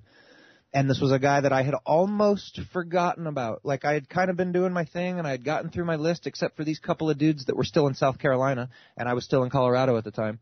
And they called he ca- these this was my boss and his brother from the glass blowing shop that I worked at for 9 years for them. So they experienced some of my assholishness Mm-hmm. from drinking. And and I'm not coming in today or this week. And so they they went through that. And he calls me out of the blue and I'm like, "Oh, Sonny." And me and Sonny got along great. And then it was me and Roddy that didn't get along, the two brothers. Right. So Sonny calls me and he's just like, "Oh, hell, I was just calling to see how you're doing, man. I just liked you and I thought you were a cool guy and I was just checking on you." I was like, "Right on, man. I'm glad you are. I need to uh, go through a thing with you." And I I broke down and I told him everything. I was like, "I'm sober now and I got to tell you all this stuff and I'm I can't, you know, I shouldn't have done that and I shouldn't have been that way, etc. I was wrong." And I I hope you can find it in your heart to forgive me and whatever I can do to make it better, I will. And he's like, "Oh, you don't need to do all that, man. Damn, I was just calling to say hi." And I was like, "No, I I did need to do that." And I also need you to give me your brother's phone number because I need to call and do that with him. Now, that guy, we hated each other. I mean, there was, there was, I mean, th- to say there was zero love there would be a misnomer because there was negative love. I mean, Okay. Wow. on both sides. And so I had to be like, wow, yeah, I don't hate that guy. I really don't. And so I had to call him and make that right. And I did. And when I, when I made that phone call and I talked to him for 45 minutes and I had to talk to him for 45 minutes because he was so drunk when I got him, I wasn't sure that he was going to remember that I had called. And about 20 minutes in, uh, he like realized the conversation. I, I I could hear him realize the conversation, and he went, oh, oh, like he just understood what was happening then, and I went, oh, good, now I know he'll remember, you know, and so we definitely had like a 20 minute conversation after that of he understood what I was doing, and he was starting to like it was I was pulling him out of his stupor a little with what I was saying to him, and he was just like, oh my gosh, you know, like wow, and um I felt uh, like almost lifted up a little bit, like like somebody was like grabbing my shirt and tugging real hard up, and I just felt this whoosh, leave up through me, and I went, that was something. You know, that wasn't Right. nothing that I just experienced. I, I I didn't have any kind of epiphanies or feelings after that. Just that something lifted out and went away. Right. So That's that- powerful, right? and that's Yep. by that was what that was is ultimately I was I was confessing. I was stopping lying. I was admitting my wrongness. I was putting everything that I knew to be true out in the open on the table, which mostly was how I was wrong. Mm-hmm. And that I think was the that's the start of the shadow work. That's where it has to start because at least for me, because of the amount and the level of lies that I lived in. And I was like, ah, just stopping lying I think will fix most of this. yeah, yeah. That uh, that's why I, I always talk about the shadow work, and uh, I was talk I, I I really enjoyed talking about it with you, and when we were talking off the air, because I just think that as I was saying, that's the foundation that you need to get that you need to build before you can kind of go on and learn about other things and and start like that's kind of what I had to do. I had to get honest with myself and confront myself, and I and I, we both know that most people are are terrified to do that to sit hmm. down and actually confront themselves and be brutally honest and ask the hard questions right? You have to be willing to admit that you were wrong for one thing and you have to be willing to tear down all your old beliefs you know because like i was because i would question everything i was telling you in public school i drove the teachers and especially the priests crazy because i would be asking so many questions Yeah. and so i did that always to myself too i would like why do I believe what I do? Why do I believe this? And why am I this way? So I, I would, con- I'm always doing that. Even now, I, I constantly do shadow work on myself because I think it's an ongoing, it's not, you know, you do it for a little bit and then you stop. I think it's something that once you do, you have to do it all the time. And, um, so how important was that? When, like, I know that that moment when you started, you did the calls and you, how important do you think shadow work is to getting this foundation and confronting the stuff in your life? Because I, that's what I think is a lot, a reason for a lot of the addictions out there is that people are bearing trauma, uh, that they've had in their early life and growing up and stuff. They're kind of putting band-aids on it with that trauma because they haven't done the shadow work to actually look and uh, look in deeper to themselves. And I think then it kind of, if you kind of put that band-aid on it, it kind of, I always tell people it is going to come back and bite you in the ass eventually. It's going to make its way to the surface if you do not deal with it. So I think that's where a lot of these addictions come through and, in many different, you know, ways of addiction start yeah. showing themselves. So what are your thoughts on that? Yeah, I, I definitely think you're right in that the, sh- well, shadow work itself is, is crucial to just to having a, a, a decent life. I mean, mm-hmm. honestly, like you can't, you really can't. And I've seen so many people, and I've found that I'm, I'm, I feel bad for people who aren't, who don't have some sort of big problem where they go, oh my goodness, I'm going to die or I'm going to confront myself. Mm-hmm. Because that's what it took for me, and I didn't know that that was a thing to do. I, I honestly, like, so uh, when I really found out, like, when I did my shadow work, ultimately I was I was a liar, and I had to stop doing that because outside of lying to myself about maybe wanting to quit drinking or being able to quit drinking or whether I even needed to quit drinking, I think that's the main thing. I took a party too long. I guess that's what I did. I wasn't I wasn't hiding myself from anything. I didn't start becoming an alcoholic till I was like 30, and I wasn't doing cocaine and crack until I was 24 and 25. So I, I, I was a really, I was a good kid all through high school and even the per- first parts of college, you know, I just kind of didn't do that. So I don't think there was a lot I was hiding from myself personally from earlier in life because I was always kind of aware of myself and like, mm, just different things. I don't know that I did quite how you did, where you literally questioned yourself about stuff, which is fantastic. Right. That's so cool that you would even have a mind like that, like, cause I sure didn't. Um, but, but it just came up it came up in different ways. It wasn't so conscious, I suppose. So right, I kind of right. knew, I kind of knew about myself pretty well. Um, it's just that once this alcohol thing kind of, I just kind of wouldn't look at it. You know what I mean? I would just take a drink and be like, oh, just not think about it really. Mm-hmm. And then when it came to a point where I had to confront this thing, it's like, oh my goodness, dude, I've let this thing grow into this just hideous monster that I, I don't know how to get rid of. And it wasn't even, again, there wasn't a lot of what am I hiding from myself? It was just like I, I lied to myself that it was even that the booze was a problem ever. And I think that's what spiraled out of control. And I yeah, just had to I can rec- see that. I had to recognize that and then I think the true shadow was that not that the booze was even hiding anything, it's that I was now living in a way that was pure negativity. I was lying constantly. And mm-hmm. so when you're putting off a vibration like that, that's what you're going to get back. And so 100%. You're doing it to yourself and you're, that's also creating the drink. And so by, by, by just literally stopping lying, that was my thing. That was my biggest problem. And when I was able to do that, like so much came off free, like, like calling that guy and just telling him, just being honest. Like, dude, I'm just sorry. I, I, you know, I have no excuse for it. I don't know why. I don't have a reason why I drank. I drank because I wanted to. I really, that was my reason. They would, yeah. ask, my, my sponsor even asked me that. He goes, I believe anybody that tells you a reason is lying if they don't say because I wanted to.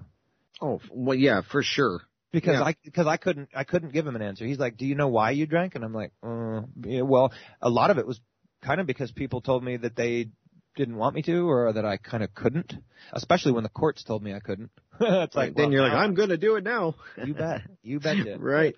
Yeah, because I know from my drinking, there's, it was right after I, like I was saying earlier, when I got the doctors were, I got my dis, my disease diagnosed, and then I I just remember hearing that, and then it kind of just uh, weighed on me. Like I kept thinking and thinking about it, and what are people going to think of me when I when I start to show signs of my disease and stuff like that? Like it was just constantly in my head. And then I just, I remember start, and I've seen people drinking in my family my whole life, as I said, like that was kind of a normal thing to be around family members and they would be drinking and stuff. So I just naturally started drinking and I, and I think it was because I was not, I didn't want to deal with my condition. So I, I, that's why I drank. I know it was. I was hiding it like just not dealing with it. I thought of, you know, I was just throwing a band-aid on it kind of thing. Yep. For sure. And And, and, uh, and that's a lot of people. And like you said, there's a lot of different alcoholics. There's a lot of different Yep. types of drunks. There's a lot of different ways this really insidious drug affects people. hmm Yeah. So And I and I just know that uh, like and it, everybody's also like I like the way you said that not everybody's got maybe these big traumas in their life that they're that's the reason that they're where they are and they're not not confronting it. I just think that you have to be willing in the shadow work when you're doing it on yourself. You that's where co- becoming brutally honest is, and then trying to lock down why you think the way you do and the, you have the beliefs that you do and stuff like that. I, that's why I think it's so important. And is that because you are digging into yourself, right? You're kind of opening yourself up and examining things. And I think a lot, and I think it's by, you know, I know it's by design by the social engineers that they make people so busy now in life and there's so much distractions and you got everything going on around people that it's very hard for people, I think, just to sit quiet and have the time to do that. I think, and I think, and I definitely know it's by design. They don't want people starting to get in contact with, I guess you would call your spiritual side and the side of nature and stuff like that. I think that's what they fear the most is people connecting with themselves in that way and starting to do this work.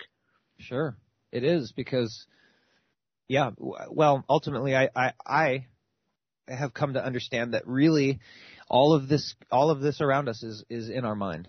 You know, Mhm. all of this is in our mind, and the the mind I think is where it all it all comes from. The the the Godhead, the ultimate mind. You know, so um, if they can mind control us and keep us from realizing ourselves on any level, then that's Mhm. what they'll do. And they can layer and layer and layer and layer things, uh, keeping us away from the true self and to the point of, well, now they're trying to turn us into cyborgs. I mean, so they've Yep. gone so extreme that it's not even arguable at this point. Mhm. But but yeah, you can look back over the past, let's just say, f- well, now let's say 70 years. So from the 50s. I mean, look at what when TV kind of came out, and they were like, look at this new invention. Hey, hey, we can tell you stuff and then show you something, and that makes it real. And Well, people yeah. are just, and now we're well down that rabbit hole. It's uh, it's just amazing.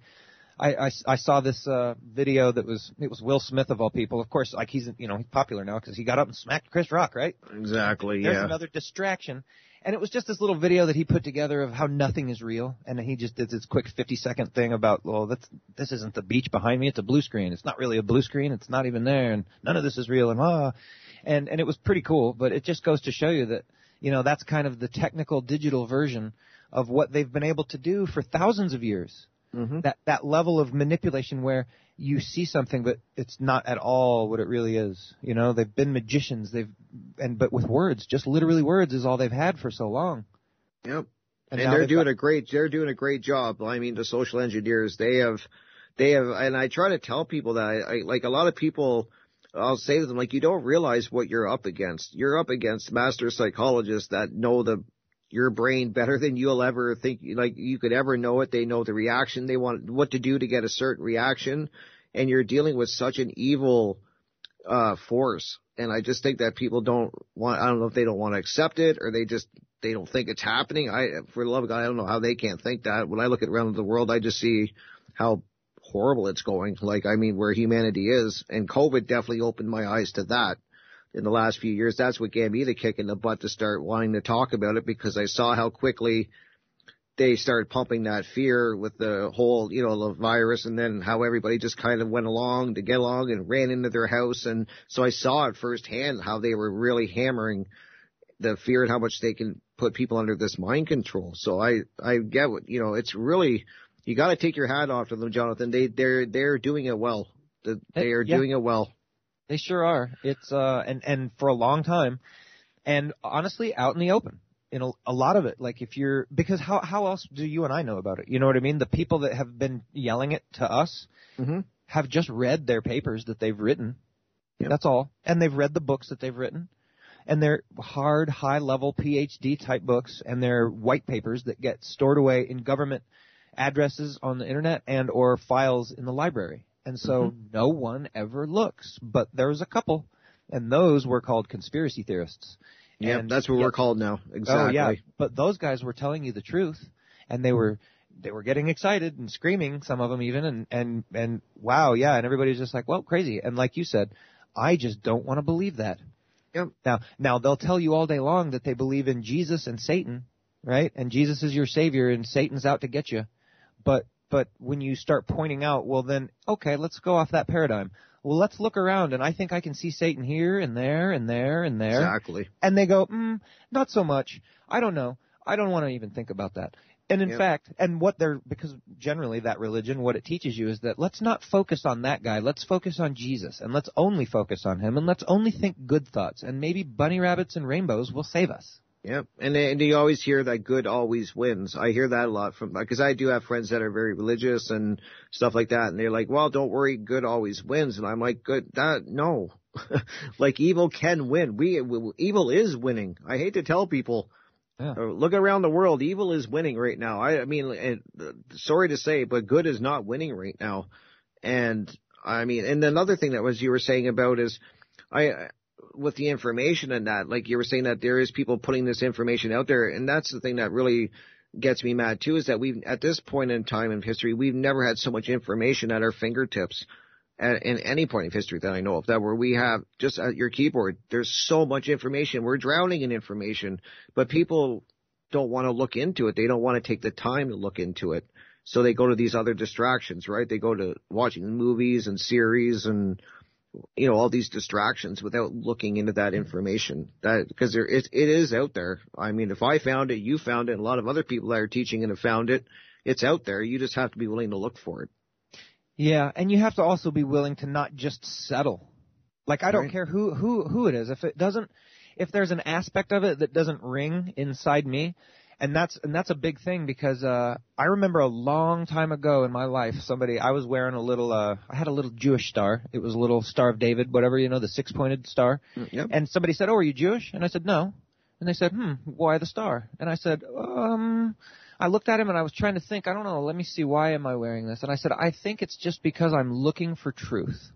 And like the look on him, Exactly. The look on him and his girlfriend's face, dude. Because they were, I, I was, I'm a glass blower, so I was selling glasses at this little event, right? And there was just people constantly, all day long, moving through me, and and they were just talking to me, and we were looking at my stuff I'd made, and he was talking to me, oh, what's that star? And I'm just looking for truth. And his reaction, he goes, man, that is a that's the right on thing. I don't remember how he said it, but he's like, that's, I haven't heard anybody say that, and that's super cool. And I went, that was super cool, and that is what I'm doing. So yeah, cool. yeah, trying to, yeah, exactly. And I've And- always been somebody that it wants to learn about that. I just, I'm always been like that. I really want to learn and I'm very open to looking at a lot of different things and different sides of things. And so I'm, I, truth, exactly. Great Yep. way to say it. And and when it doesn't uh, satisfy or sound right, I, I I don't stop. And if I find a thread and when I pull on it, it unravels some stuff. Mm-hmm. I, I don't stop. I don't go, oh, oh, it might be scary if I unravel this concept that I have of things and this belief that I have in things Yep. and this version that I have of the cosmology of things and, you know, let it all go because uh, you know, realistically, when you when you do start doing any kind of research into uh, anything, you'll go, oh well, the the mainstream, whatever it was, doesn't matter if it's religion, science, math, any of it, all of it. When you really look into it, the mainstream is lying to you, For and not only and not only just lying to you, most of the mainstream stuff is like whole cloth, complete made up. Like none of it's real at all. So it, it takes you to go, wow. And the reason they do that, the reason they have done that, is so that when truth does come, it's so drastically different than what you know to be real Mm-hmm. that you won't even give it a second thought. You're like, that's crazy talk. Yep. And here we are. And I mean, there are people that are getting it, and I'm, you know, I have good results with sending some people, and who knows what topics I'm talking about, all over the board, just any kind of conspiracy that you can imagine. The fact that we've been lied to about everything, and Yep. some some people take it better than others. Some people go, yeah, cool, man, wow. I, I like to find out how I was wrong and lied to, and I want to know more about what might be the truth, you know, versus people just going, oh, no, I know what the truth is, and I'm not going to accept that because it's different. Yep. Yep. You have to be willing to tear your old beliefs down that when you start looking into this. And that, and I think a lot of people don't want to do that. I think they're very set in their ways and I think that scares them too when they got to start confronting these things that you believe and questioning them and stuff. So I think that that's a big step for, for people that they have to get over that kind of like a hurdle, right? Like, are you like, you have to sit down and start questioning why you believe what you do The, is it something that you've just been told to believe? Uh, all of the things that go into that, and that's you know why I always question things that I believe and am always questioning because I'm, that's what I'm looking for is truth. Yeah, yeah. Are you afraid to not believe that? Do you know Right. how much that's a real thing? That Yep. I talk to people that are Christians and they're afraid to go on like a like a magical mystery tour with me for just a little bit. Like let's just consider for a moment. No, I can't. And some of them even get to the point of like like whispering to themselves about praying like, "Oh, there's a demon in my presence." And I'm like, "Are you really doing that right now?" Like, wow, that's just unfortunate. Yeah, but yeah, it happened, and I'm like, well, okay, dude, I guess you know, and, and I just, it's so frustrating, and and because such good, you know, there's so much good in that ideology of like, well, treat others right, and yes, but dude, you got to be strong for yourself and realize that you save you, mm-hmm. you are the Christ. The Christ is within you, and that story was co-opted on purpose so Yep. that you would never know the Christ is within you. You would be looking for the Christ the whole time outside of you, when the whole time you need to sit in a chair and go, why do I believe what I believe? And why do I do that thing?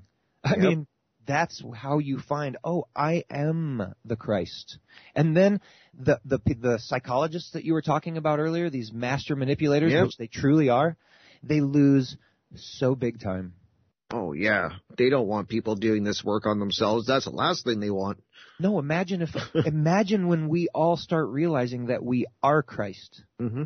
How, like, okay, at this point, now these are, these are literally, I don't, you know, wherever people want to go with it in their mind, there, there's lizard, there, you know, there's all sorts of different beings, but we're talking about a class of evil here. People that have accepted, I'm gonna be bad and that's the way I'm going.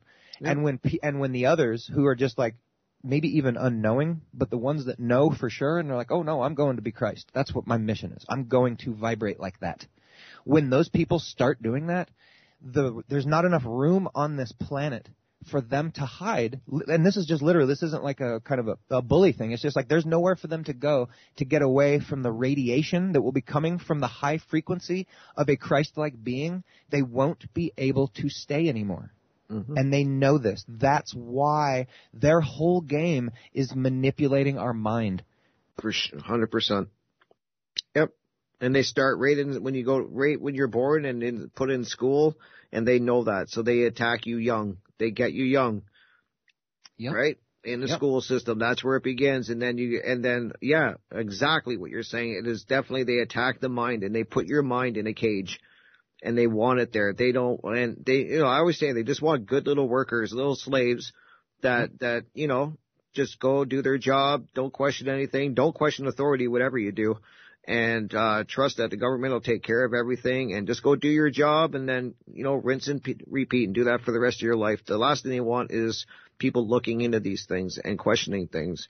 Yeah. You know. And and you know, and when we let people do that and and say that, and which is what we've done as a society, Mm-hmm. and then now we're at the point where there's that weird Noel guy. I don't know his last name, and he's like from Denmark or something. But he's like he's like Bill Gates' personal hero. He's like Klaus Schwab's personal hero. And like Oh, the most recent the most recent thing he said was, well, we're getting to a future where we're we're asking ourselves, what do we even need humans for? And this is at the end of a long statement of how he's talking about we're turning into cyborgs, folks. He doesn't say it just like that, but in his long, much more eloquent version of it, he's saying we're turning into cyborgs, folks, and you're either going with, and you're gonna, and you're kind of invited, or you're not gonna be, and then what do we want you around for at all? And then, Yeah. and then that takes us to the Georgia Guidestones where they says, oh well, we're gonna keep 500 million of you for pets, Yep. but that's about it. Yep. I It'll always point people to that. it'll literally be like a zoo. It'll literally because they will be if they get their way, and on some level they probably will. Like there will be a split, I believe, in timelines, and and so like when that energy thing comes and that that creation of like, well, the bad's got to go somewhere. Yep. I I don't think they just disintegrate. Maybe they all die. Maybe it's some sort of weird new Holocaust kind of thing. I think there's going to be more of a timeline separation, and there will be, like you said, evil can win Yep. and there For will sure. be there will be that experience because uh, now having said that i do want to emphasize that i do and i will say that good always wins but when i say that i mean on the longest term overall giant picture scale that you can imagine Right. So I don't Yep. mean in the little 90 year life cycle that we as human beings might have and perhaps be experiencing, you know, the end of the Bible in our actual time. Good doesn't necessarily win here. Mm-hmm. Um, good in the end will overall win because that's all there ultimately is. Like the evil is just kind of like an imagination of, like it's it's only there from source, and so uh, good has created all of it. And you know what I mm-hmm. mean? So ultimately, it boils down to yeah, good will win, but if we have that attitude and go, well, dude, don't even stress the the the conspiracy guys and all those people Yep. because good always wins. It's Yep. like five thousand years from now, maybe. So do you really want to live the rest of your life in the start of wow, you gave the planet to the bad ones? I mean, I, I don't. Exactly. I will die first. That's where Yep. it's like, nope, this is my hill, dude. Like you're not gonna. When it, when the fight gets that close to me, it's like I'm certainly not backing down. No. I agree, and and people have to stop giving their power away to like government and all of these uh, government bodies, you know, that are that are. That's what I think people have to start realizing too is that you have to start working on yourself, and then Hmm. not, you know, and realizing that there's no legitimacy in, in the government and giving them these powers to make these laws up as they f- seem fit, you know, like objective morality and they don't you know we have to learn about that and and that there is such a thing as truth. And Mm-hmm. that's where i think the change is going to happen. That's why i always tell people because they're always talking about voting and stuff and i'm like you're not this isn't a voting issue anymore. And you can keep voting. It's never worked in the past. It's not working now and i don't think it's ever i know it won't work in the future because it's just based on on co- co- co- coercion and stuff. I mean it, it's it's not going to work that way. We have to start stop pointing the fingers and and at other things and relying on other people. We have to start looking in on ourselves and doing the work on ourselves. And that's why I love learning about natural law and objective morality and stuff. I think that once people start learning that is when we're going to see the turn. That's right. And, and and as far as that goes, yeah, um you know, there is a law that says you get back what you give off. Now, um I I you know, uh, Mark Passio when he talks about it, he talks about it a little bit differently than I do. He talks about it over long-term stuff and on big global scale kind of thing. Right, aggregate. Aggregate. I don't discount that and I don't have any problem with his version of that. Um, what I do add to that is that there is this very much real, individual, and very much an instant karma thing, where he will he'll he'll even say, "Well, I don't think there's this instant karma thing." Well, that's fine, I do. And what what how I mean it is that your thoughts, your words, and your your your what you're thinking all gives off a vibration, and especially when those are all working together, man, then you're actually powerfully giving off that vibration. Right. And as that vibration goes out into the universe from the from the, the ripple that you have now dropped into the ether by thinking, acting, speaking, and feeling this way, Mm-hmm. and those ripples go out and they bounce off of whatever it is they bounce off of, but they do, and then they come back at you. And that's so now you've got this. Okay, here's my what I'm putting out, and here's what I'm getting back. Yes. And and so I um, that's just real, man. And that that is a natural law. That is a that is you're going to get what you give, and there's no way around that. And you know when you when you uh, this this will kind of take us back to maybe when we first start deciding we want to quit drinking or when we want to quit doing something, and we have to do that initial like how do I um how do I get around that? And um wow I just had a brain fart dude. I No, knew no, it would happen. No, that, you're doing great. I I, no, I, I, I was just, I was yeah I was going with a, I was going somewhere with it and I it just fell off. Damn. That's okay. You know, no, you're doing amazing, and I and I I totally agree with what you're saying that that it is an individual definitely, and I guess people a lot of people call it like karmic law or you know something along that lines. Like, uh, they have a lot of different things for it. So like, and I, but people have to realize like, yeah, we individually, we all have to individually be on the same. Um, it's kind of hard to word. I know how you're kind of saying it that we are we all have to be the best way to put it that I always say is that the more uh, people learn natural law, learn objective morality and stuff like that, the more free society as an aggregate becomes. But we each have to learn that ourselves to get it, to get the whole ball rolling. And then the more people learn this, you know, so the more free we become that way, the more freedom comes back to us in the world, kind of. You Yeah. know what I'm saying? Yep. And it's it's it's being aware of the ripples. And I, I Yes. yeah, it's being aware of the ripples. And then here's what I wanted to say. So when you first decide you want to quit and then you do quit and nothing gets better and in fact it seems to get worse. Yep. That that that totally happens. Like there's no Mhm. way around it. And what that is is you've just changed your internal vibration. But all those ripples that are coming back at you, think about how long and that's what that's what we don't have a we don't have a measuring device for when that first ripple goes out until it comes back. I don't know. Yeah, it's not instant. Like and, you know what I mean? and not only That's that, yeah, it's not, it certainly isn't instant, but there can be aspects where you're like, oh wow, well, you know, I'm seeing some things instant, but it could be a long time after you've changed, and then the world just crashes down onto your head, and you're like, whoa, where's this all coming from? You know what I mean? Like so. Yeah. So what that is doing is it's testing your resolve. And take my word for this. This is the real stuff. When when you have changed and then the world seems to come at you harder, it's that's your higher self really asking you, are you have you really changed? Can you really keep that same attitude and say those same things and act in the same way mm-hmm. even though this thing happened to you and even though now this thing's happening to you? And when you can go, "Yep, I totally can. I get this." And the I, the way to do it is to go because that, and I didn't even understand the the ripple effect necessarily on this level, but I understood that's what I get, dude. I behaved poorly for a very long time, so who knows how long I've got to endure this shit train that's going to come back at me. Yeah. But it's I did, and I and even whenever things happen now, I certainly don't look at it as like, well, that's a karmic thing. I don't say that, but I'm like, that is a direct whatever it is result of it's an experience I want for one thing from a higher level, and two, it's a result of how I've been behaving. It just is. All I, I look at all of my life like that, and then I can interpret whatever happens to me however I choose. I can be happy about everything, regardless of if it's bad or good on paper, because ultimately it's all on paper. It's your decision if it's good or bad. Who you know. Mm-hmm. And and so you decide, you determine your attitude, you determine your mood, you have that choice, and the choice is always yours to make. Yep. And so Exactly. always choose to be good, even if it hurts inside. Fake it till you make it. That's one place where that's an actual real thing. Like, you know you don't really feel good, and so don't stop working on why that is, but you can still present a, a bubble occasionally of goodness and happiness and, and pretend Mm-hmm. and put yourself there. Fake it till you make it. Really, literally. Put Yep. it in your mind, see it in your mind, and just make that a reality. Yep. And that uh, that's and that's why uh, I totally agree.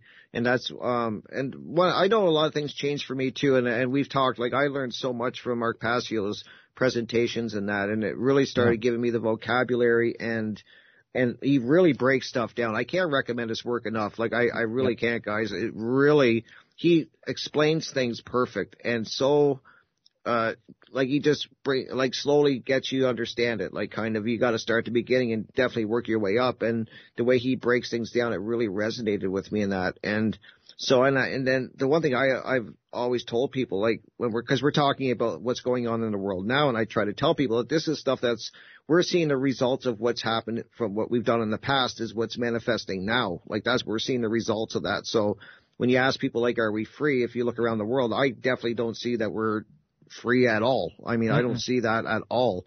And I just know that as people need to start looking into natural law and objective morality because they have to realize that as people's individ- people's individuality and morality gets in line with natural law, then freedom is going to uh, manifest from that. So basically, as morality increases, the freedom of the world is increases. As freedom, you know, as morality decreases, and we start getting into all of the trying to make up your own rules and your own morality and stuff, then freedom in the aggregate is going to decrease. So I think that's that work is so important, and Mark does a great way of has a great way of explaining that. He really does, and and I will go and say dittos with you uh, about Mark Passio because he, I had not put everything together. I had been studying occult things and all sorts of weird stuff my whole life, and then I sobered up, and about a year and a half after sobering up, I heard Mark Passio. Uh, on Infowars uh, of all places, and I was like, "Wow, who is this dude?" And he said, "I remember the one thing he said. I was at work and I wasn't watching. I was listening, so I didn't see him, but I heard him what he was saying, and he said, he said all, um, all regressions, all all transgressions of natural law can be boiled down to one thing. It's all theft. I, Yep. I just remember hearing him saying, Me too. Basically, all sin is theft, and I went, "Oh, dude, I need to, I need to find out who this is and listen to him." Exactly. Because I, I said, I, I just even in my mind, I was like, whatever he's talking about here on Infowars is like he's leaving out most of what he does, like because he said that thing, and I was like, oh, that's so super deep, and I, I need to know where he gets that. You know what I mean? So I tracked him Yep. down and I figured it out, and I'll tell you, Mark Passio was what did he was the the the bridge for the gap for me. Like For sure. Me too. it, and I went ah. And again, I don't worship anyone. I you know he's a he's fantastic though, and I his work is is will will help you get yourself to a point where you can go oh okay I, I'm I'm I've got this thing. Exactly. And I'm just looking at the time. I can't believe two hours, Jonathan, flew by like this. So I want to Wow. give you, I know I'm probably not going to hear the bumpers here. So I know I'm looking at the time here and I want to give you the last couple minutes. Let everybody know, Jonathan, where they can find you. Anything you want to tell people about yourself. The last two minutes here, or the floor is yours. Well, thank you, sir. And uh, this this did fly by, and I had a great time. This was Me too. Uh, this was really cool. I'm I'm super happy that you reached out to me, Rick. And uh, um, so, but my um, my website is nothingnewunderthesun.us, and that website was created not that long ago, and so it's it's not like um, I don't know. It hasn't been around forever. And what I did was I would check out my mission statement. That'll give you an idea of why I did it. And I, there's a podcast header on there, so you can check out my podcasts. And then if you scroll down on that main page at nothingnewunderthesun.us, you'll see all my social media. And it's all there in one little spot, so you can click and check. I, I post things on Rumble, BitChute, Odysee, just for redundancy's sake. Yep. And you, YouTube censors almost everything I want to do. So I use YouTube for a few things here and there, but you'll not really find my stuff at my YouTube site, although I do have one. Okay. And so it's all, like I said, it's all and there. you're on the I- One Great Network, the One Great I- Work Network, for sure. I am. Yep. There's a big banner at the bottom, uh, uh, at the top of all my uh, uh, posts that that has the Mark Passio's OneGreatWorkNetwork.com, and you can see when you go to that, you will see the main page with a player on it, and if you scroll down, you'll see all the content creators, of which there are. I mean, it's 59, I think. 59. yeah, I was going to say almost 60. Yeah. And so, yep, it's uh, there's quite a few of us, and I'm in there. You'll see my name, Jonathan Wright. Oh, perfect. Definitely, guys, check out his work. Uh, it's amazing, and I and I thank you so much, Jonathan, for coming and chatting with us tonight. You're welcome back anytime. I'd love to continue this conversation and talk more about natural law and what we've all learned, what me and you, you know, have learned and stuff like that. So I'm That's assuming I I don't hear any bumper music, but I'm assuming it's kicking in now or whatever, guys. So I'm just going by the time here. So I see the time. It's you know I usually know it's kicking in. So you thank you, Jonathan, for like I said, coming in and telling us your story. I super appreciate it, and you're welcome back anytime, my friend. Thank you. I would be happy to come back. I Great, appreciate perfect. And, and thank you, and thank you guys for checking it out. I hope you guys have a great evening, and I will be back uh, next uh, Saturday for an hour, and uh, next uh, Monday. So take care, guys, and thanks for joining us. I'll see you next week. Thank you for listening to Revolution Radio.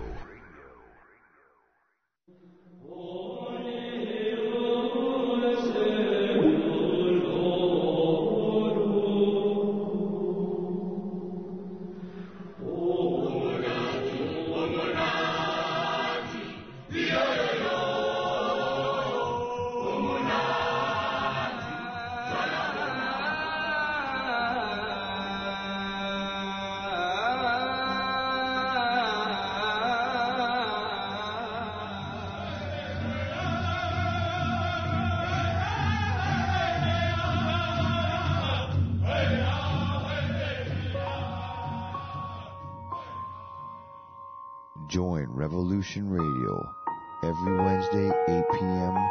Eastern Time on Studio B for Momentary Zen with host Zen Garcia at freedomslips.com, the People Station.